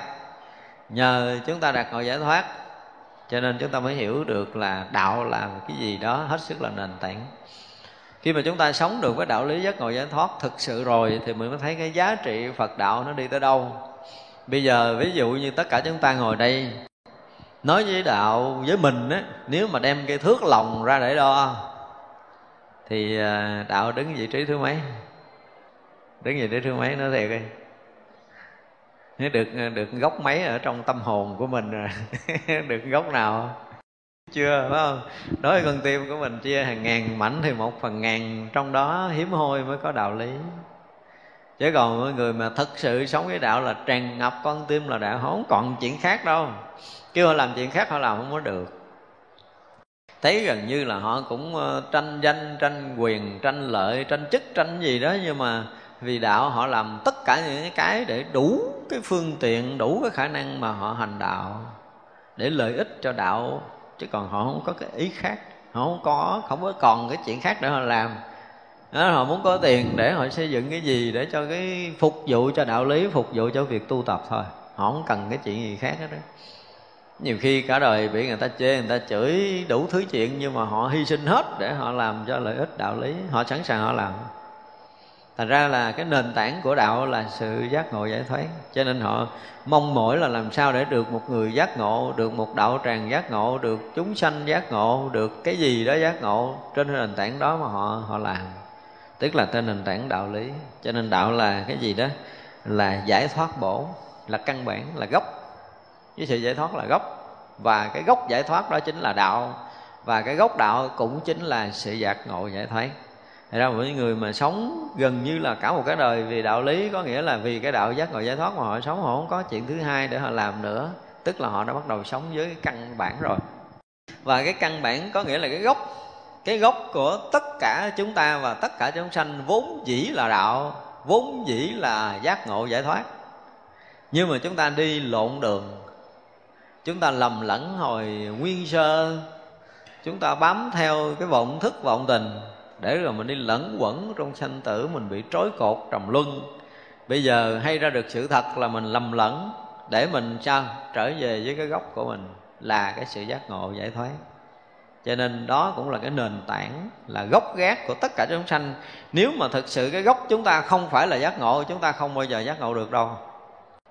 Hai cái gốc của cái cây cổ thụ có đâm qua cái trái cỡ nào thì cũng là cái gốc bồ đề lớn cỡ nào cũng là gốc bồ đề. Nếu mà không có từ cái gốc bồ đề là không có lá bồ đề và có trái bồ đề. Cho nên chúng ta phải thấy như vậy.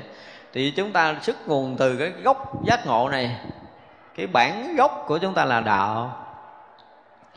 Sự lầm lạc đi trong sinh tử, muôn vạn kiếp của mình, cuối cùng mình cũng trở về cái gốc đó. Và khi chúng ta trở về gốc đó là được giác ngộ giải thoát, cho nên là gọi là giải thoát bổn.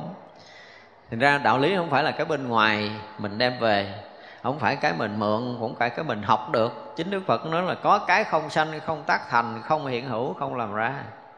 Chính nhờ có cái đó mà đức phật mới nói tới cái chuyện giác ngộ giải thoát. Thì cái không sanh không tác thành không hiện hữu không làm ra đó là đạo. Và đức phật nương cái đạo đó mà đức phật mới nói tới cái chuyện thoát khỏi sinh già bệnh chết. À, tức là đức phật cũng lấy cái gốc đó để mà đức phật nói. Thì những người mà học đạo dù học đạo nào đi nữa không có trở lại cái bản thể gốc mà nói đạo lý thì chúng ta sẽ bị nói lệch. Nó chỉ là nói trên phương tiện. Còn nếu chúng ta nói trở lại cái bản thể, tức là chúng ta nói là cái gốc, là cái nền tảng, là cái căn bản của đạo lý, giác ngộ giải thoát, là nói lên cái bản thể thật, cái vốn dĩ sẵn có của tất cả chúng sanh muôn loài rồi. Cho nên khi mà trở lại bản gốc của mình, trở lại bổn gốc của mình, tức là trở lại với đạo lý, trở lại với cội nguồn giác ngộ giải thoát của chính mình hồi xưa chúng tôi hình như có nói một cái đề tài, trở lại cố hương á, quay trở lại cố hương của mình. Đó là đạo. Chứ cố hương mình không phải là cái cái sinh tử. Cái đó là bổn tánh thiệt. Đó, bây giờ nó là bổn gốc, bây giờ tới bổn tánh thiệt. Là cái gì đó nó có từ ngàn xưa cho tới ngàn sau, không bao giờ bị thay đổi. Nó là cái gì gốc gác? Nó là từ tánh, là cái chân thật. Là thật tướng, là vô tướng cho nên chúng ta còn bị lầm trên ảo tướng, chúng ta không thể thấy được cái thật tánh của của đạo lý. Cái thật tướng của tự tánh. Thật tánh là là vô tướng. Thành ra bây giờ chúng ta vẫn còn thấy trên tướng, còn nghe tin tướng, thì chúng ta còn còn bị lầm. Khi nào mà chúng ta không còn kẹt trên âm thanh sắc tướng nữa, thì lúc đó hy vọng là chúng ta có thể hòa nhập vào cái tự tánh của mình mà tự tánh mình là vốn thanh tịnh vốn giải thoát vốn tự tại vốn ly cấu vốn là tối thượng vốn là không ô nhiễm vốn đầy đủ tất cả. Nó vốn không sanh không diệt không tăng không giảm không cấu không tịnh gì đó nó là cái tự tánh của chúng ta. Như vậy là khi một người mà tu tập tốt nghĩa là gì? Nghĩa là không vướng mắc tên những cái ảo tướng giống như uh, ngài bá trượng hòa hải nói là sao? Người đại tu hành là gì? Người không dính mắt trên thinh và sắc. Tức là không dính mắt trên thinh sắc nữa.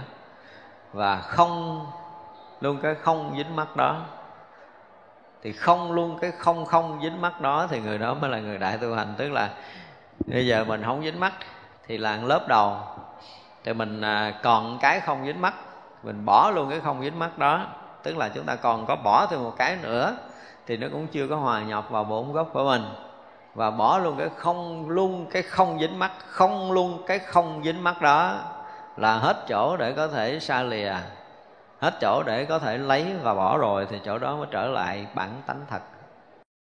Bản tánh thật của chúng ta không phải là chỗ lấy và bỏ không phải chỗ được và mất. Không phải không phải chỗ xả ly.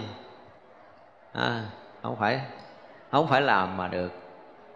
Cho nên đức phật nó là không phải tạo tác mà thành, không phải làm mà ra. Nó vốn chỉ là như thế thì đó là bản tánh thật của tất cả chúng sanh. Như vậy là khi đến với đạo có nghĩa là chúng ta trở lại với bổn tánh thật của mình, trở về cội nguồn, trở về bản tánh chân thật, bất sanh, bất diệt, bất cấu bất tịnh, bất tăng, bất giảm của chính mình.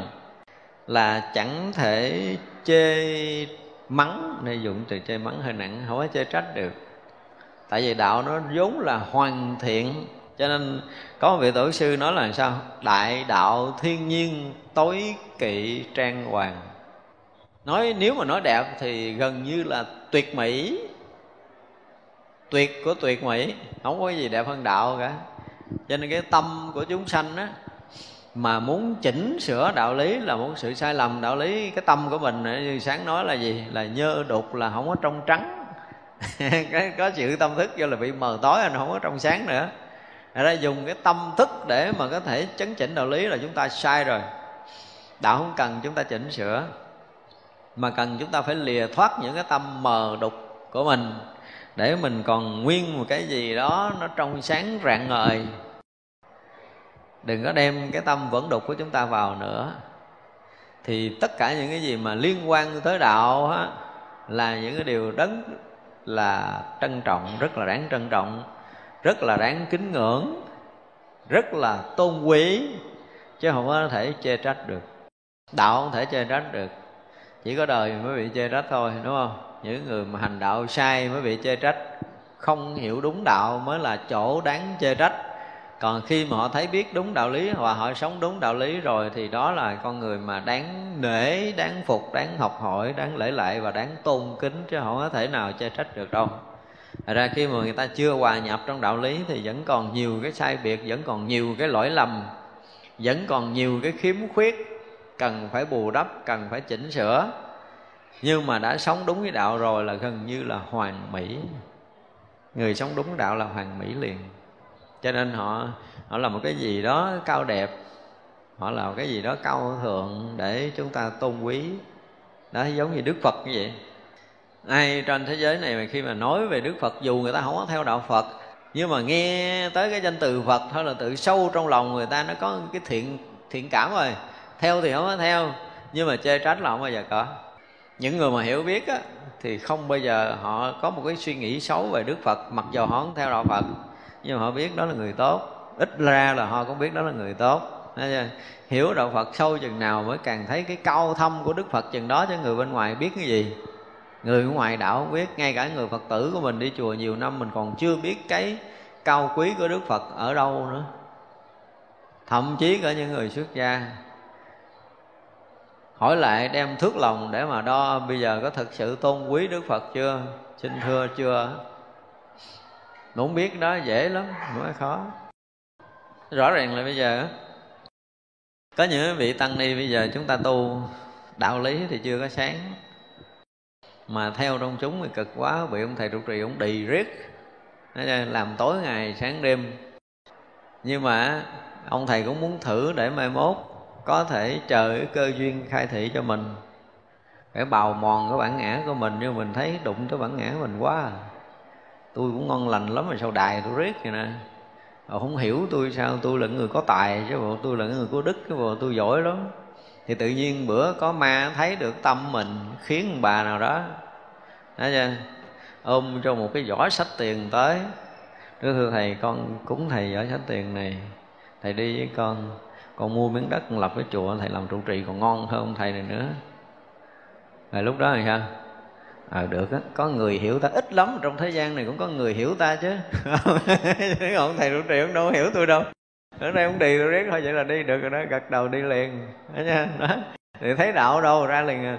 trong khi hồi xưa thì à, là kính lễ là thề hy sinh bỏ thân mạng này để theo thầy học đạo đủ thứ hết trơn. Cạn hồi thấy thấy đổ mồ hôi sôi nước mắt là thấy bắt đầu khó rồi.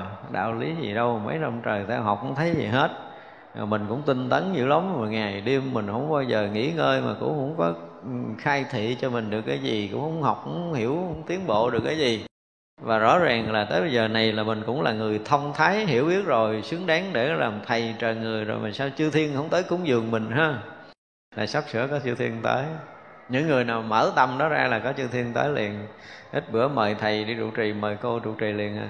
Và cái đó thường xảy ra trong các đạo tràng lắm đó thì vậy là cái như bắt đầu đi hành phật sự nhưng đi hành đạo hành đạo thì không biết được cái đạo gì thì chưa biết. Trong lúc mà mù mờ, chưa có con mắt của đạo lý. Thế cho thành ra là để chúng ta thấy rằng khi mà một người mà mà hành đạo đến cái độ để mà người ta không thể chê mắng được, thì phải trả một giá không nhỏ đâu. Phải nói như vậy. Chúng ta nhìn lại lịch sử đức phật đã trải qua hàng hà sa số kiếp. Có những đời á ở trong cái tiền thân đức phật, mọi cái đời là đơn giản là thấy mấy con cọp đói thôi. Nó không còn khả năng để bú được cái vú mẹ nó để nó sống nữa. Mẹ nó chết rồi, mẹ nó đói quá chết không có mồi ăn. Còn nó thì đói nhóc nheo chuẩn bị chết. Thì tiền thân đức phật thấy là nhiều đời nhiều kiếp mang thân mạng này không lợi ích cho ai thôi, giờ lấy cây nhọn đâm để cho máu xịt vô miệng mấy con cọp cứu sống nó thôi. Đó cũng là một cái đời hành đạo như vậy đó làm chuyện có một chút, bỏ mạng mình để cứu mấy con cọp ở trong rừng. Thì đó cũng là một đời hành đạo. Nhưng bây giờ chúng ta nếu mà muốn hy sinh là phải lựa người rồi nha. Nghe chưa?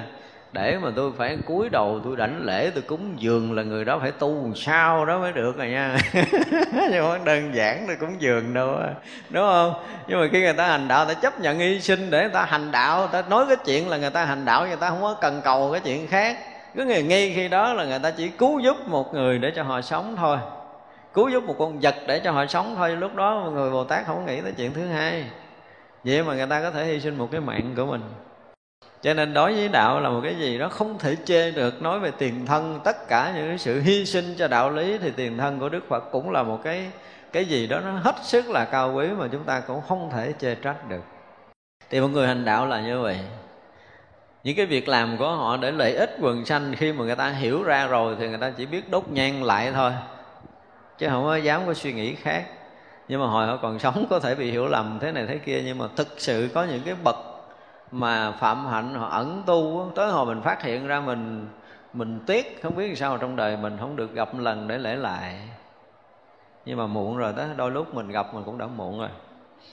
Thật ra đạo lý là một cái gì không có thể chê trách được tất cả những gì cao đẹp, những cái gì cao quý, cái gì mà tối thượng, tối tôn, tối thắng nhất thì cái đó được dành cho đạo. Cho nên cái cái ờ, đạo thánh đế ở trong cái cõi ly cấu là một cái gì đó nó không thể che trách được. Ở cõi mình cũng vậy thôi.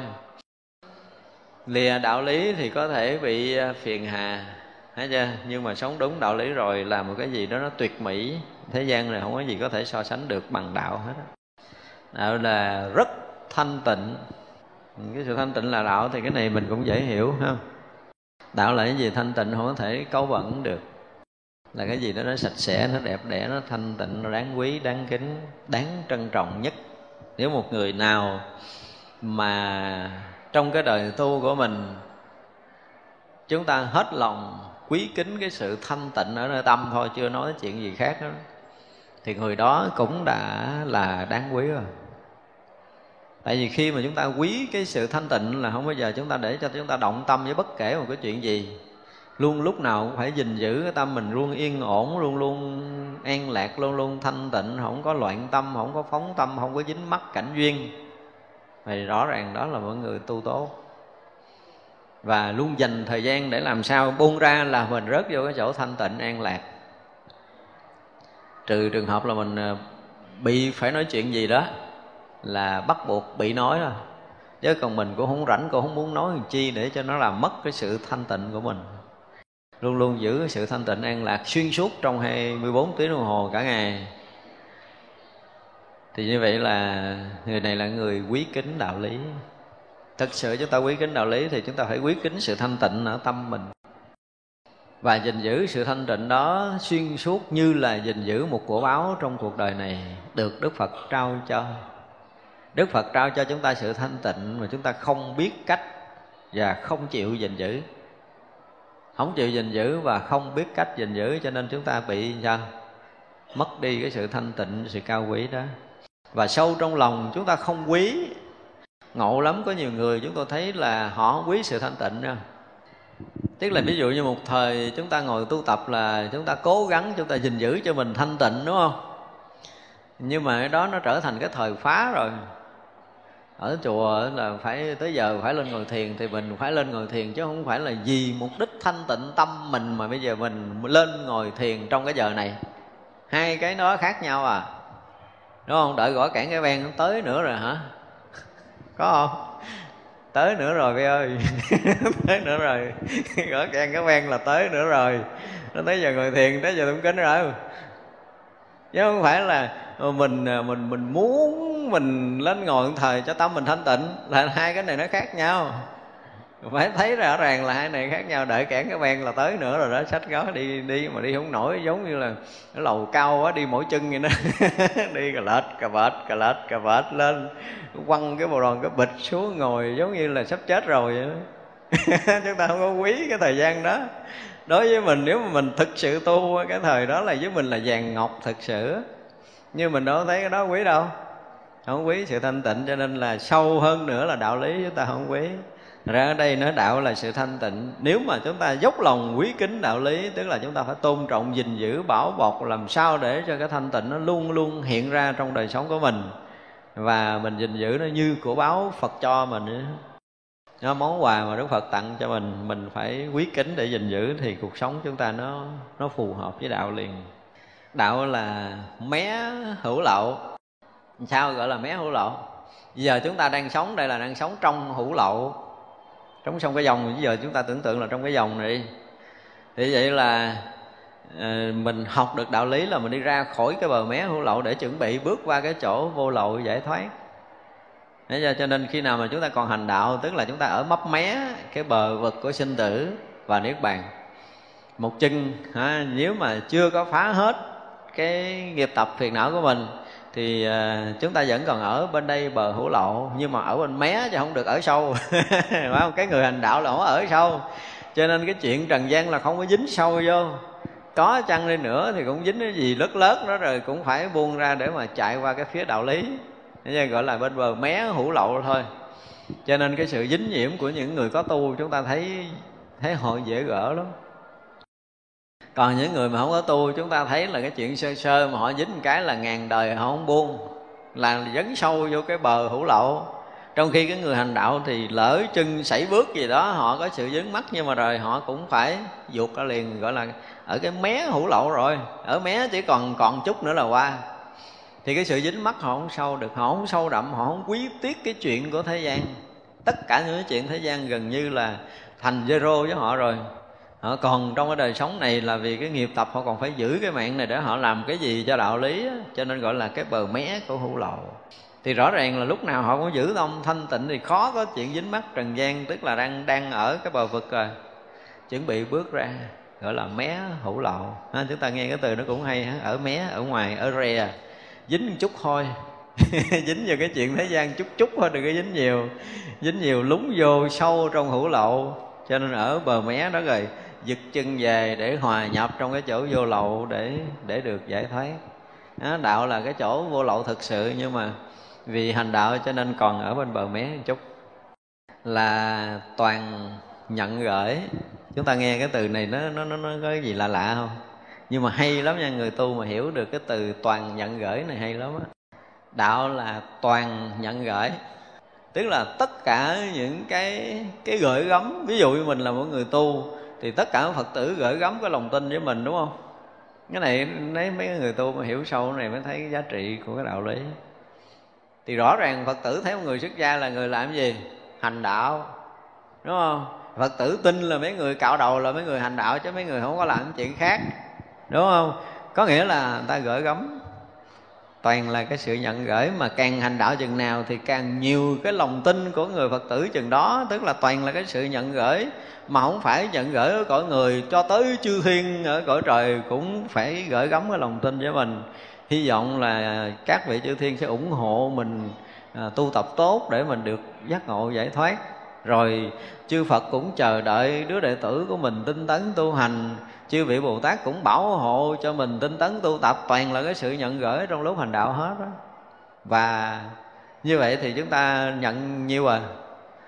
Nhận của người khác tức là ký sổ nợ rất là lớn. Mà nói là nhận gửi, tức là ký sổ nợ chứ gì nữa. Như vậy là đối với một người phật tử rất là bình thường, mà họ tin là cái người đó xuất gia là đang hành đạo là chúng ta đã ký sổ nợ với họ rồi. Thì gán mà tu để mà khi nào giác ngộ độ người ta. Thấy chưa? Ngày nào mà mình không có gán tu tập là cái gì nữa? Là mình đã phụ cái lòng tin tưởng của người khác. Tức là thiếu nợ mà quỵt nợ, mình là người quỵt nợ mà nợ nhiều lắm. Ở đây dùng cái từ toàn là cái sự nhận gửi là đúng á.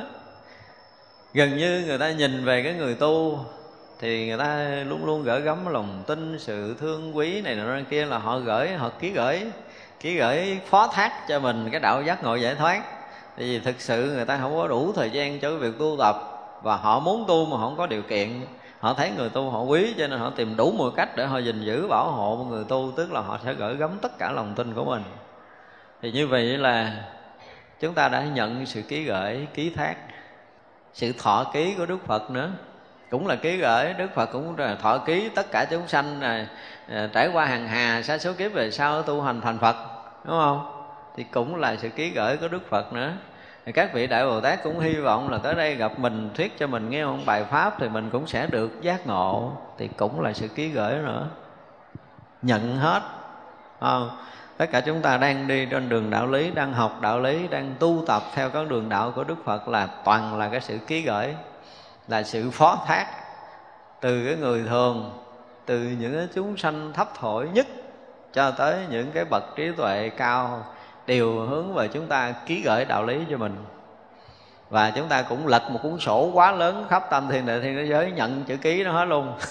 Chúng ta đâu có nhận, thiếu của ai cái gì đâu à, bây giờ thử một người xuất gia à, đi ngoài đường. Giống như bây giờ bữa nay phật tử ở nhà nè gia đình cũng sắp xếp hết công chuyện để cho mình một ngày mình đi vô chùa. Bữa nay nói với gia đình là mình đi vô chùa mình học đạo mình tu. Thì gia đình chấp nhận cho mình đi là cái gì đã ký gửi rồi đó. Rồi gắn bà tu giùm tôi với nhau về nữa gì bà giúp tôi nhau. Có không? Có ai được nói câu đó không? Nói, gia đình nói mẹ gắn tôi cái gì cũng mẹ cứu con nha. Nói ví dụ vậy đó là một sự ký gửi và rõ ràng là họ không nói, nhưng mà họ sắp xếp thời gian, họ dành thời gian để cho mình đi tu tập là một sự ký gửi. Đó, thì vậy là toàn là sự ký gửi hết rồi. Mà tất cả chúng ta đã nhận lời rồi. Một ngày chúng ta vô chùa là chúng ta phó thác đã được à, sự phó thác của chư Phật, chư Đại Bồ Tát, chư vị Thánh Hiền chúng sanh, muôn loài, tất cả những cái người ủng hộ chúng ta tu ngày là họ đang ký gửi mình đó này không biết họ lấy lời kiểu gì thì chưa biết nhưng tới hồi mà xong việc mình ta mới tính toán. Của ông vốn thì ngàn đời trả không hết. Đó, cho nên họ gửi gắm mình lòng tin chưa biết họ đòi cái gì thì chưa biết. Nhưng mà đã nhận người ta thì dứt khoát phải chấp nhận trả. Thật ra bây giờ gán làm sao mà vốn liếng Phật Pháp của mình nó phải tràn đập Đúng không? Mình phải tu hành cho thật sự tốt Đụng đâu là mình có đạo lý đó Để mình có thể trả lại cái sự ký gửi của thiên hạ à, Muốn đạo lý kiểu nào mình cũng có. Muốn học đạo, muốn tu tập, muốn hướng dẫn à, à, Muốn giảng dạy cái gì Thì mình có đạo lý đó để để gọi là trả cái phần nợ đã ký gửi lâu rồi. Thì Chưa biết là họ ký gửi mình hồi nào. Nhưng mà gặp mặt mình họ đòi đạo lý rồi phải nên móc ruột ra tả rồi mới vì người ta ký gửi lâu lắm rồi. Chứ không phải không có đúng không? Tất cả chúng ta đều là người được ký gửi được nhận gửi hết rồi. Vì chúng ta đang hành đạo một lần ví dụ như mình à, mình à, đốt nhang trước tam bảo mình à, khấn nguyện cái gì đó là chúng ta bắt đầu được. Sự hay biết của chư Phật, chư Đại Bồ Tát, chư vị Thánh Hiền, các vị Long Thiên Hộ Pháp họ bắt đầu ờ, nhìn nhận mình là cái người đang hướng tâm tới đạo lý thôi. Thì đó là cái gì?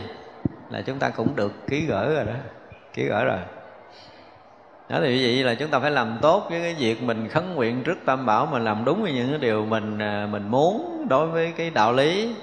Tức là chúng ta đang à, đang à, thực hiện tốt cái cái hợp đồng của mình đối với nhiều người.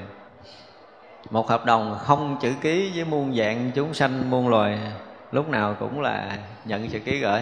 Cái từ nhận ký gửi này nghe nó hay hay, đúng không? Toàn là sự ký gửi, tu đạo là sự ký gửi đó. Là làm rốt ráo nghe nó thường nhưng mà mình làm rốt ráo được chuyện gì chưa? Ví dụ ví dụ như bữa nay mình ngồi thiền, mình nói là bây giờ tôi lên tôi ngồi tôi nhất định tôi phải nhập định được. Ví dụ như mình học thiền tứ niệm xứ đi, thì đức phật dạy mình an trú chánh niệm trước mặt. An trú chánh niệm phía trước, ở phía trước. Rồi bây giờ bữa nay là nhất định chúng ta sẽ an trú cho được. Ví dụ như Đức Phật dạy mình an tịnh toàn thân, khi mình hít vào nhưng mà hít vào thân tâm mình chưa an tịnh thì mình nhất định mình sẽ làm được. Ví dụ vậy đó, trong một thời ngồi thiền thôi, thì mình sẽ làm được cái điều mà mình đã học thì mới được gọi là là rốt ráo. Nhưng mà đó là nói cái chuyện thường trong cuộc sống thường. Nói cái chuyện rốt ráo là một cái gì đó nó cao tột, nó cao thâm, nó sâu sắc, đến một cái đỉnh điểm của đạo lý là đạt ngộ giải thoát hoàn toàn vượt thoát sinh tử muôn vạn kiếp trong tam giới này, gọi là cái chỗ rốt ráo tận cùng, chỗ đó được gọi là đạo. Thì người nào mà tu tập đạt ngộ giải thoát thì người đó được gọi là thành đạo phải chưa còn đang mà hành đạo có nghĩa là đang ở cái bờ của hữu lậu đang hành đạo, đang tu tập là bên bờ hữu lậu còn đạt đạo thật sự là đạt đến cái sự cứu cánh, giác ngộ, giải thoát, rốt ráo tận cùng, chứng được cái đạo quả vô thượng, chánh đẳng, chánh giác thì chỗ đó gọi là đạt đạo, chỗ đó được là thành đạo.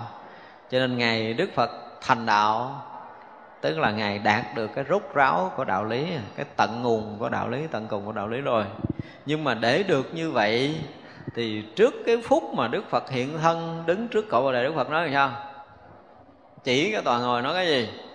Ta ngồi đây cho thà là thịt nát xương tan, nếu không thành đạo ta không rời cái tòa ngồi này. Và rõ ràng, Đức Phật thực hiện rốt ráo cái lời thề nguyện của mình là ngồi đó để thành đạo. Bây giờ tối nay cái người nào chỉ cái tọa cụ nó là đêm nay mà nếu mà ta ngồi không nhập định là ta không rời cái tòa ngồi này bữa rồi có không? tối nay làm, tối nay làm rốt ráo một bữa. Làm rốt ráo một bữa đi. Nó rồi mình phải bắt chước Phật chứ. Phật thề mà thịt nát xương tan là hết rồi toàn ngồi thì bây giờ ăn đêm thôi. Ăn đêm đừng nói thịt nát xương tan nữa nếu mà hôm nay ta ngồi ta không nhập định là ta thề, đêm nay ta không thèm nằm. Vậy thôi, đơn giản vậy thôi. Mới làm rốt ráo một đêm chứ. Nó thể hiện mình là người đang hành đạo, đúng không? Chứ chưa phải thành đạo. Thành đạo là sau khi xong việc. Bây giờ chúng ta đang hành đạo thì cũng phải làm rốt ráo một việc nhất định là nếu mà không có hiện ra cái chánh niệm với phía trước trong mọi hành động cư xử của mình, không chánh niệm tỉnh giác hết vào, không chánh niệm tỉnh giác hết ra là tao thề tao ngồi hoài, tao không thèm đứng dậy, nghỉ ăn cơm luôn ba ngày. Dám không? Gật đầu nha, nhớ nha. Ai ai nói đâu mấy người gật đầu đưa tay lên. Ấy vậy mới gọi là hành đạo rốt ráo.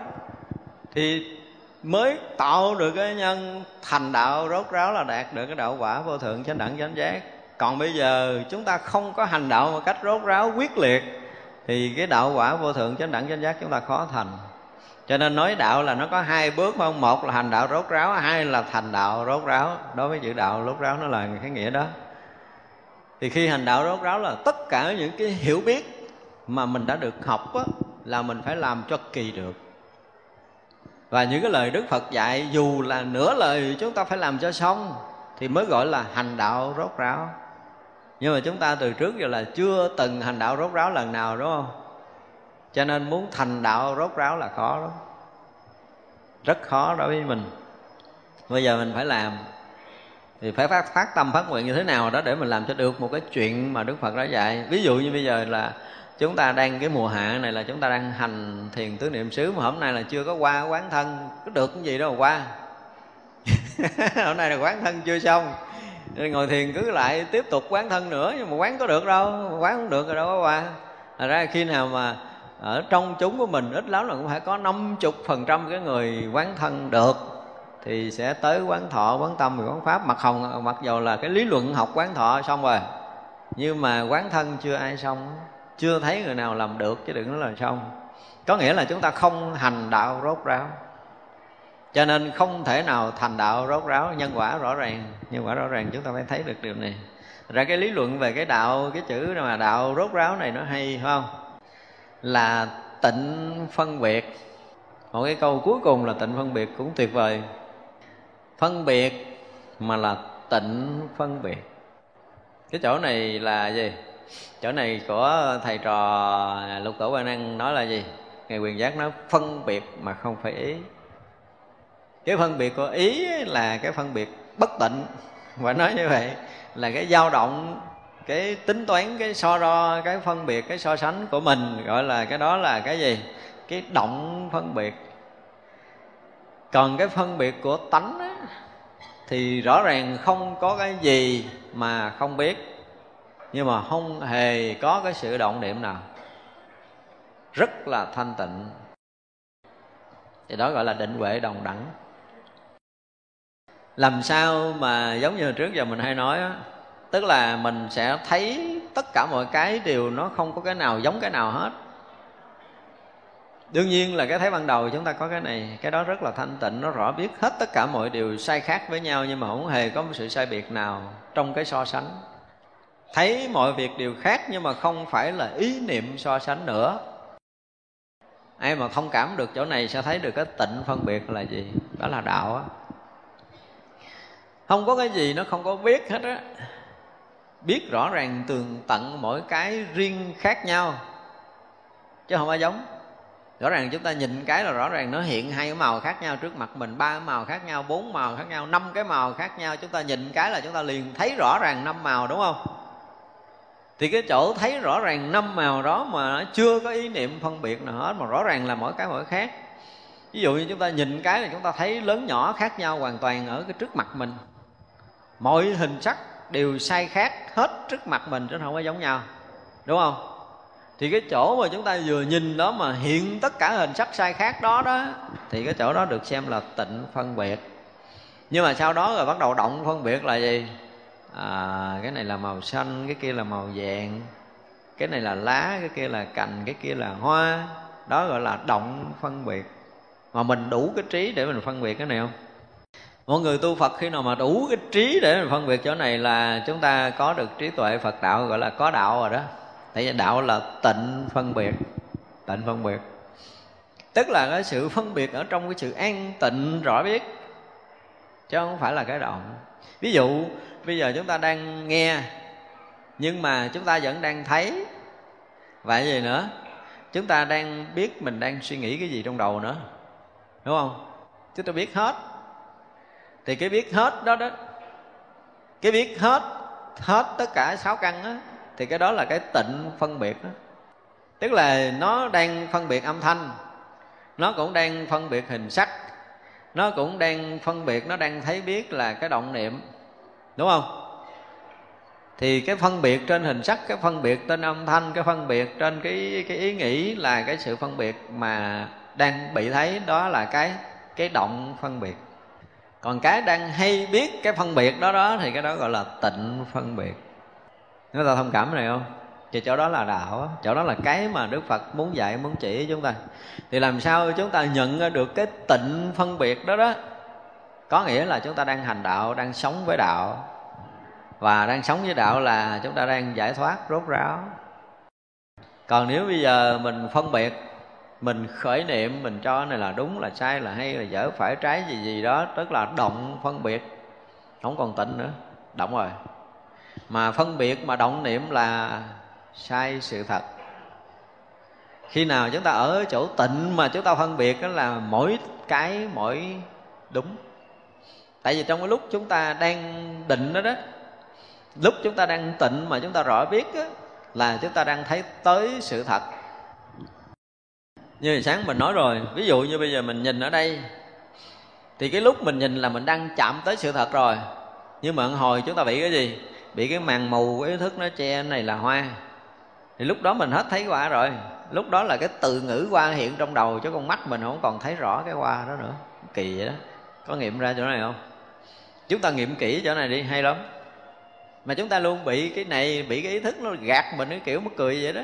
Bây giờ chúng ta nhìn nhìn trong lúc là cái ý niệm chưa, cái khởi ra cái danh từ hoa chưa khởi ra, cái danh từ màu vàng, cái màu nó chưa khởi trong đầu của mình.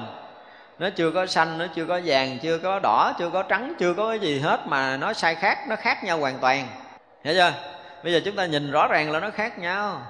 Nhưng mà nó không thành danh là hoa, là lá, là màu, là sắc, là lớn, là nhỏ, là đỏ, là trắng gì hết trơn á. Chúng ta chưa có cái đó. Ngay cái nhìn ban đầu chúng ta chưa có cái này nhưng mà rõ ràng là cái lúc đó cái nhìn chúng ta nói mọi cái đều sai biệt nha. Mới đúng rồi chứ còn chùm nhum là không có đúng là rõ ràng là nó sai biệt. Đó gọi là tịnh phân biệt của mình đó và chúng ta luôn có cái này. Nhưng mà chúng ta không có chịu ở chỗ này. Chúng ta không có chịu ở chỗ an tịnh đó. Chỗ đó rất là an ổn rất là thanh tịnh. Nhưng mà chúng ta đâu có chịu ở đâu. Chúng ta thích là à, cái này là bông gì ha? Bông này là nó tên ờ, rõ ràng là nó tên hoa rồi nó là hoa cúc nó là hoa thọ rồi nó màu vàng. Vàng này vàng tươi vàng này vàng chanh không phải vàng nghệ gì đó nó nó, nó là một loạt ở đằng sau đó. Thì lúc đó chúng ta sống với ba cái từ ngữ đó chứ không phải là lúc chúng ta đang thấy qua lúc đó là cái gì? Cái thấy chúng ta bất tịnh rồi. Mới dùng cái từ là bất tịnh hết tịnh rồi. Chứ còn khi thanh tịnh là rõ ràng cái sự vật nó hiện ra mà cái hiện tướng nó rất là rõ ràng, rất là đẹp. Cái đẹp nó nó không có ngôn từ. Đi sau đó, nó không có danh từ. Nó chỉ là nó nó không có danh từ thì nó mới là tinh khôi, nó mới là đẹp đẽ. Còn bắt đầu bị nhiễm bẩn bởi cái tâm thức thì nó hết tinh khôi, hết đẹp rồi à, để tâm thức vô thì nó hết thành tinh khôi trong sáng thanh tịnh. À ra khi nào mà chúng ta luôn luôn sống được ở cái chỗ mà tịnh phân biệt có nghĩa là chỗ đó là đạo chúng ta đang sống với đạo á. Trong tất cả những thấy nghe trong đời thường của mình mà chuyện này dễ làm không có khó. Chúng ta thấy chúng ta phân biệt nó mới cực. Đúng không? Phân biệt có nghĩa là chúng ta làm thêm.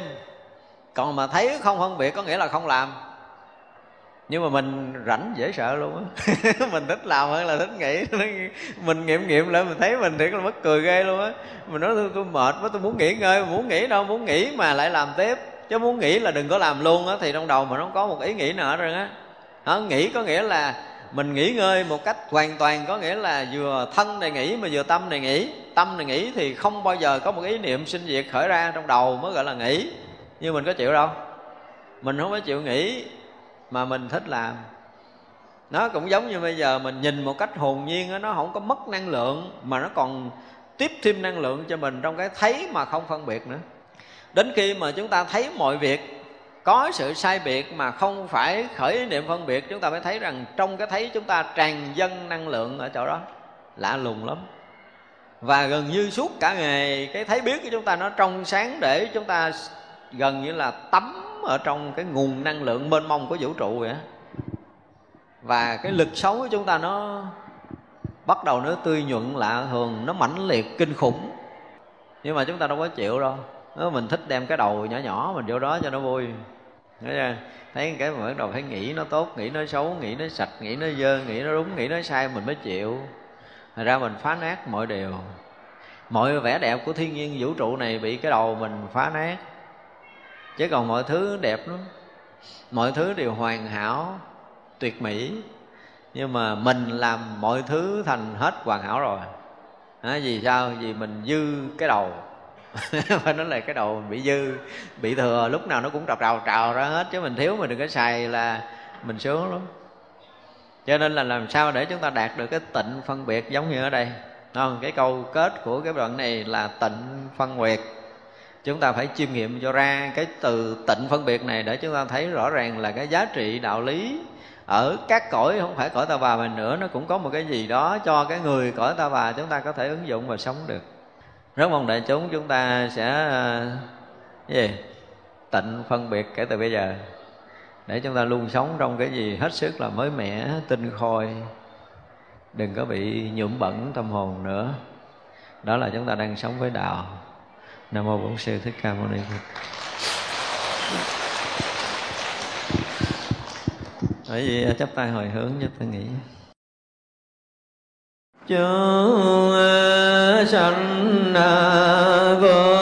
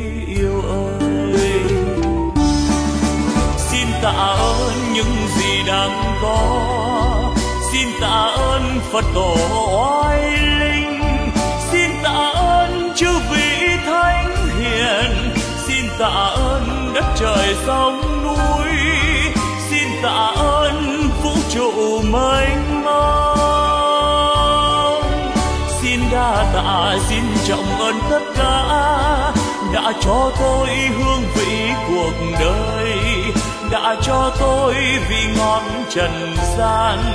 Đã cho tôi niềm đau nhân thế, đã cho tôi trí huệ tuyệt vời. Để bây giờ đạo đời tỏ ràng ánh đạo vang tỏa khắp nhân gian. Ôi cực lạc, ôi niết bàn miên việt với muôn ngàn hoa rộ nở. Âm nhạc reo vui khắp chốn trần gian. Nếu ai biết ta bà vui đến thế, đạo diệu màu tỏ dạng nghìn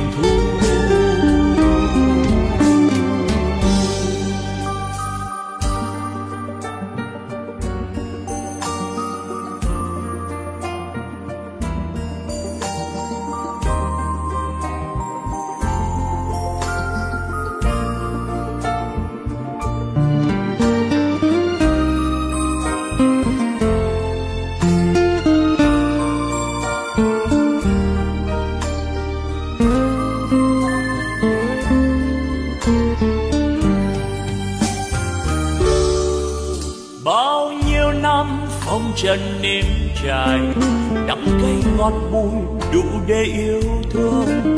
Ôi, nhân gian sao lắm mau muốn về.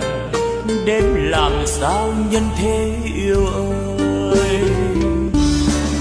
Xin tạ ơn những gì đang có. Xin tạ ơn phật tổ oai linh. Xin tạ ơn chư vị thánh hiền. Xin tạ ơn đất trời sông núi tạ ơn vũ trụ mênh mông. Xin đa tạ, xin trọng ơn tất cả đã cho tôi hương vị cuộc đời, đã cho tôi vị ngọt trần gian, đã cho tôi niềm đau nhân thế, đã cho tôi trí huệ tuyệt vời. Để bây giờ đạo đời tỏ ràng ánh đạo vang tỏa khắp nhân gian. Ôi cực lạc, ôi niết bàn miên việt ôi thế giới muôn ngàn hoa rộ nở, âm nhạc reo vui khắp chốn trần gian. Nếu ai biết ta bà vui đến thế, đạo diệu màu tỏ ràng nghìn nếu ai biết ta và vui đến thế đạo diệu màu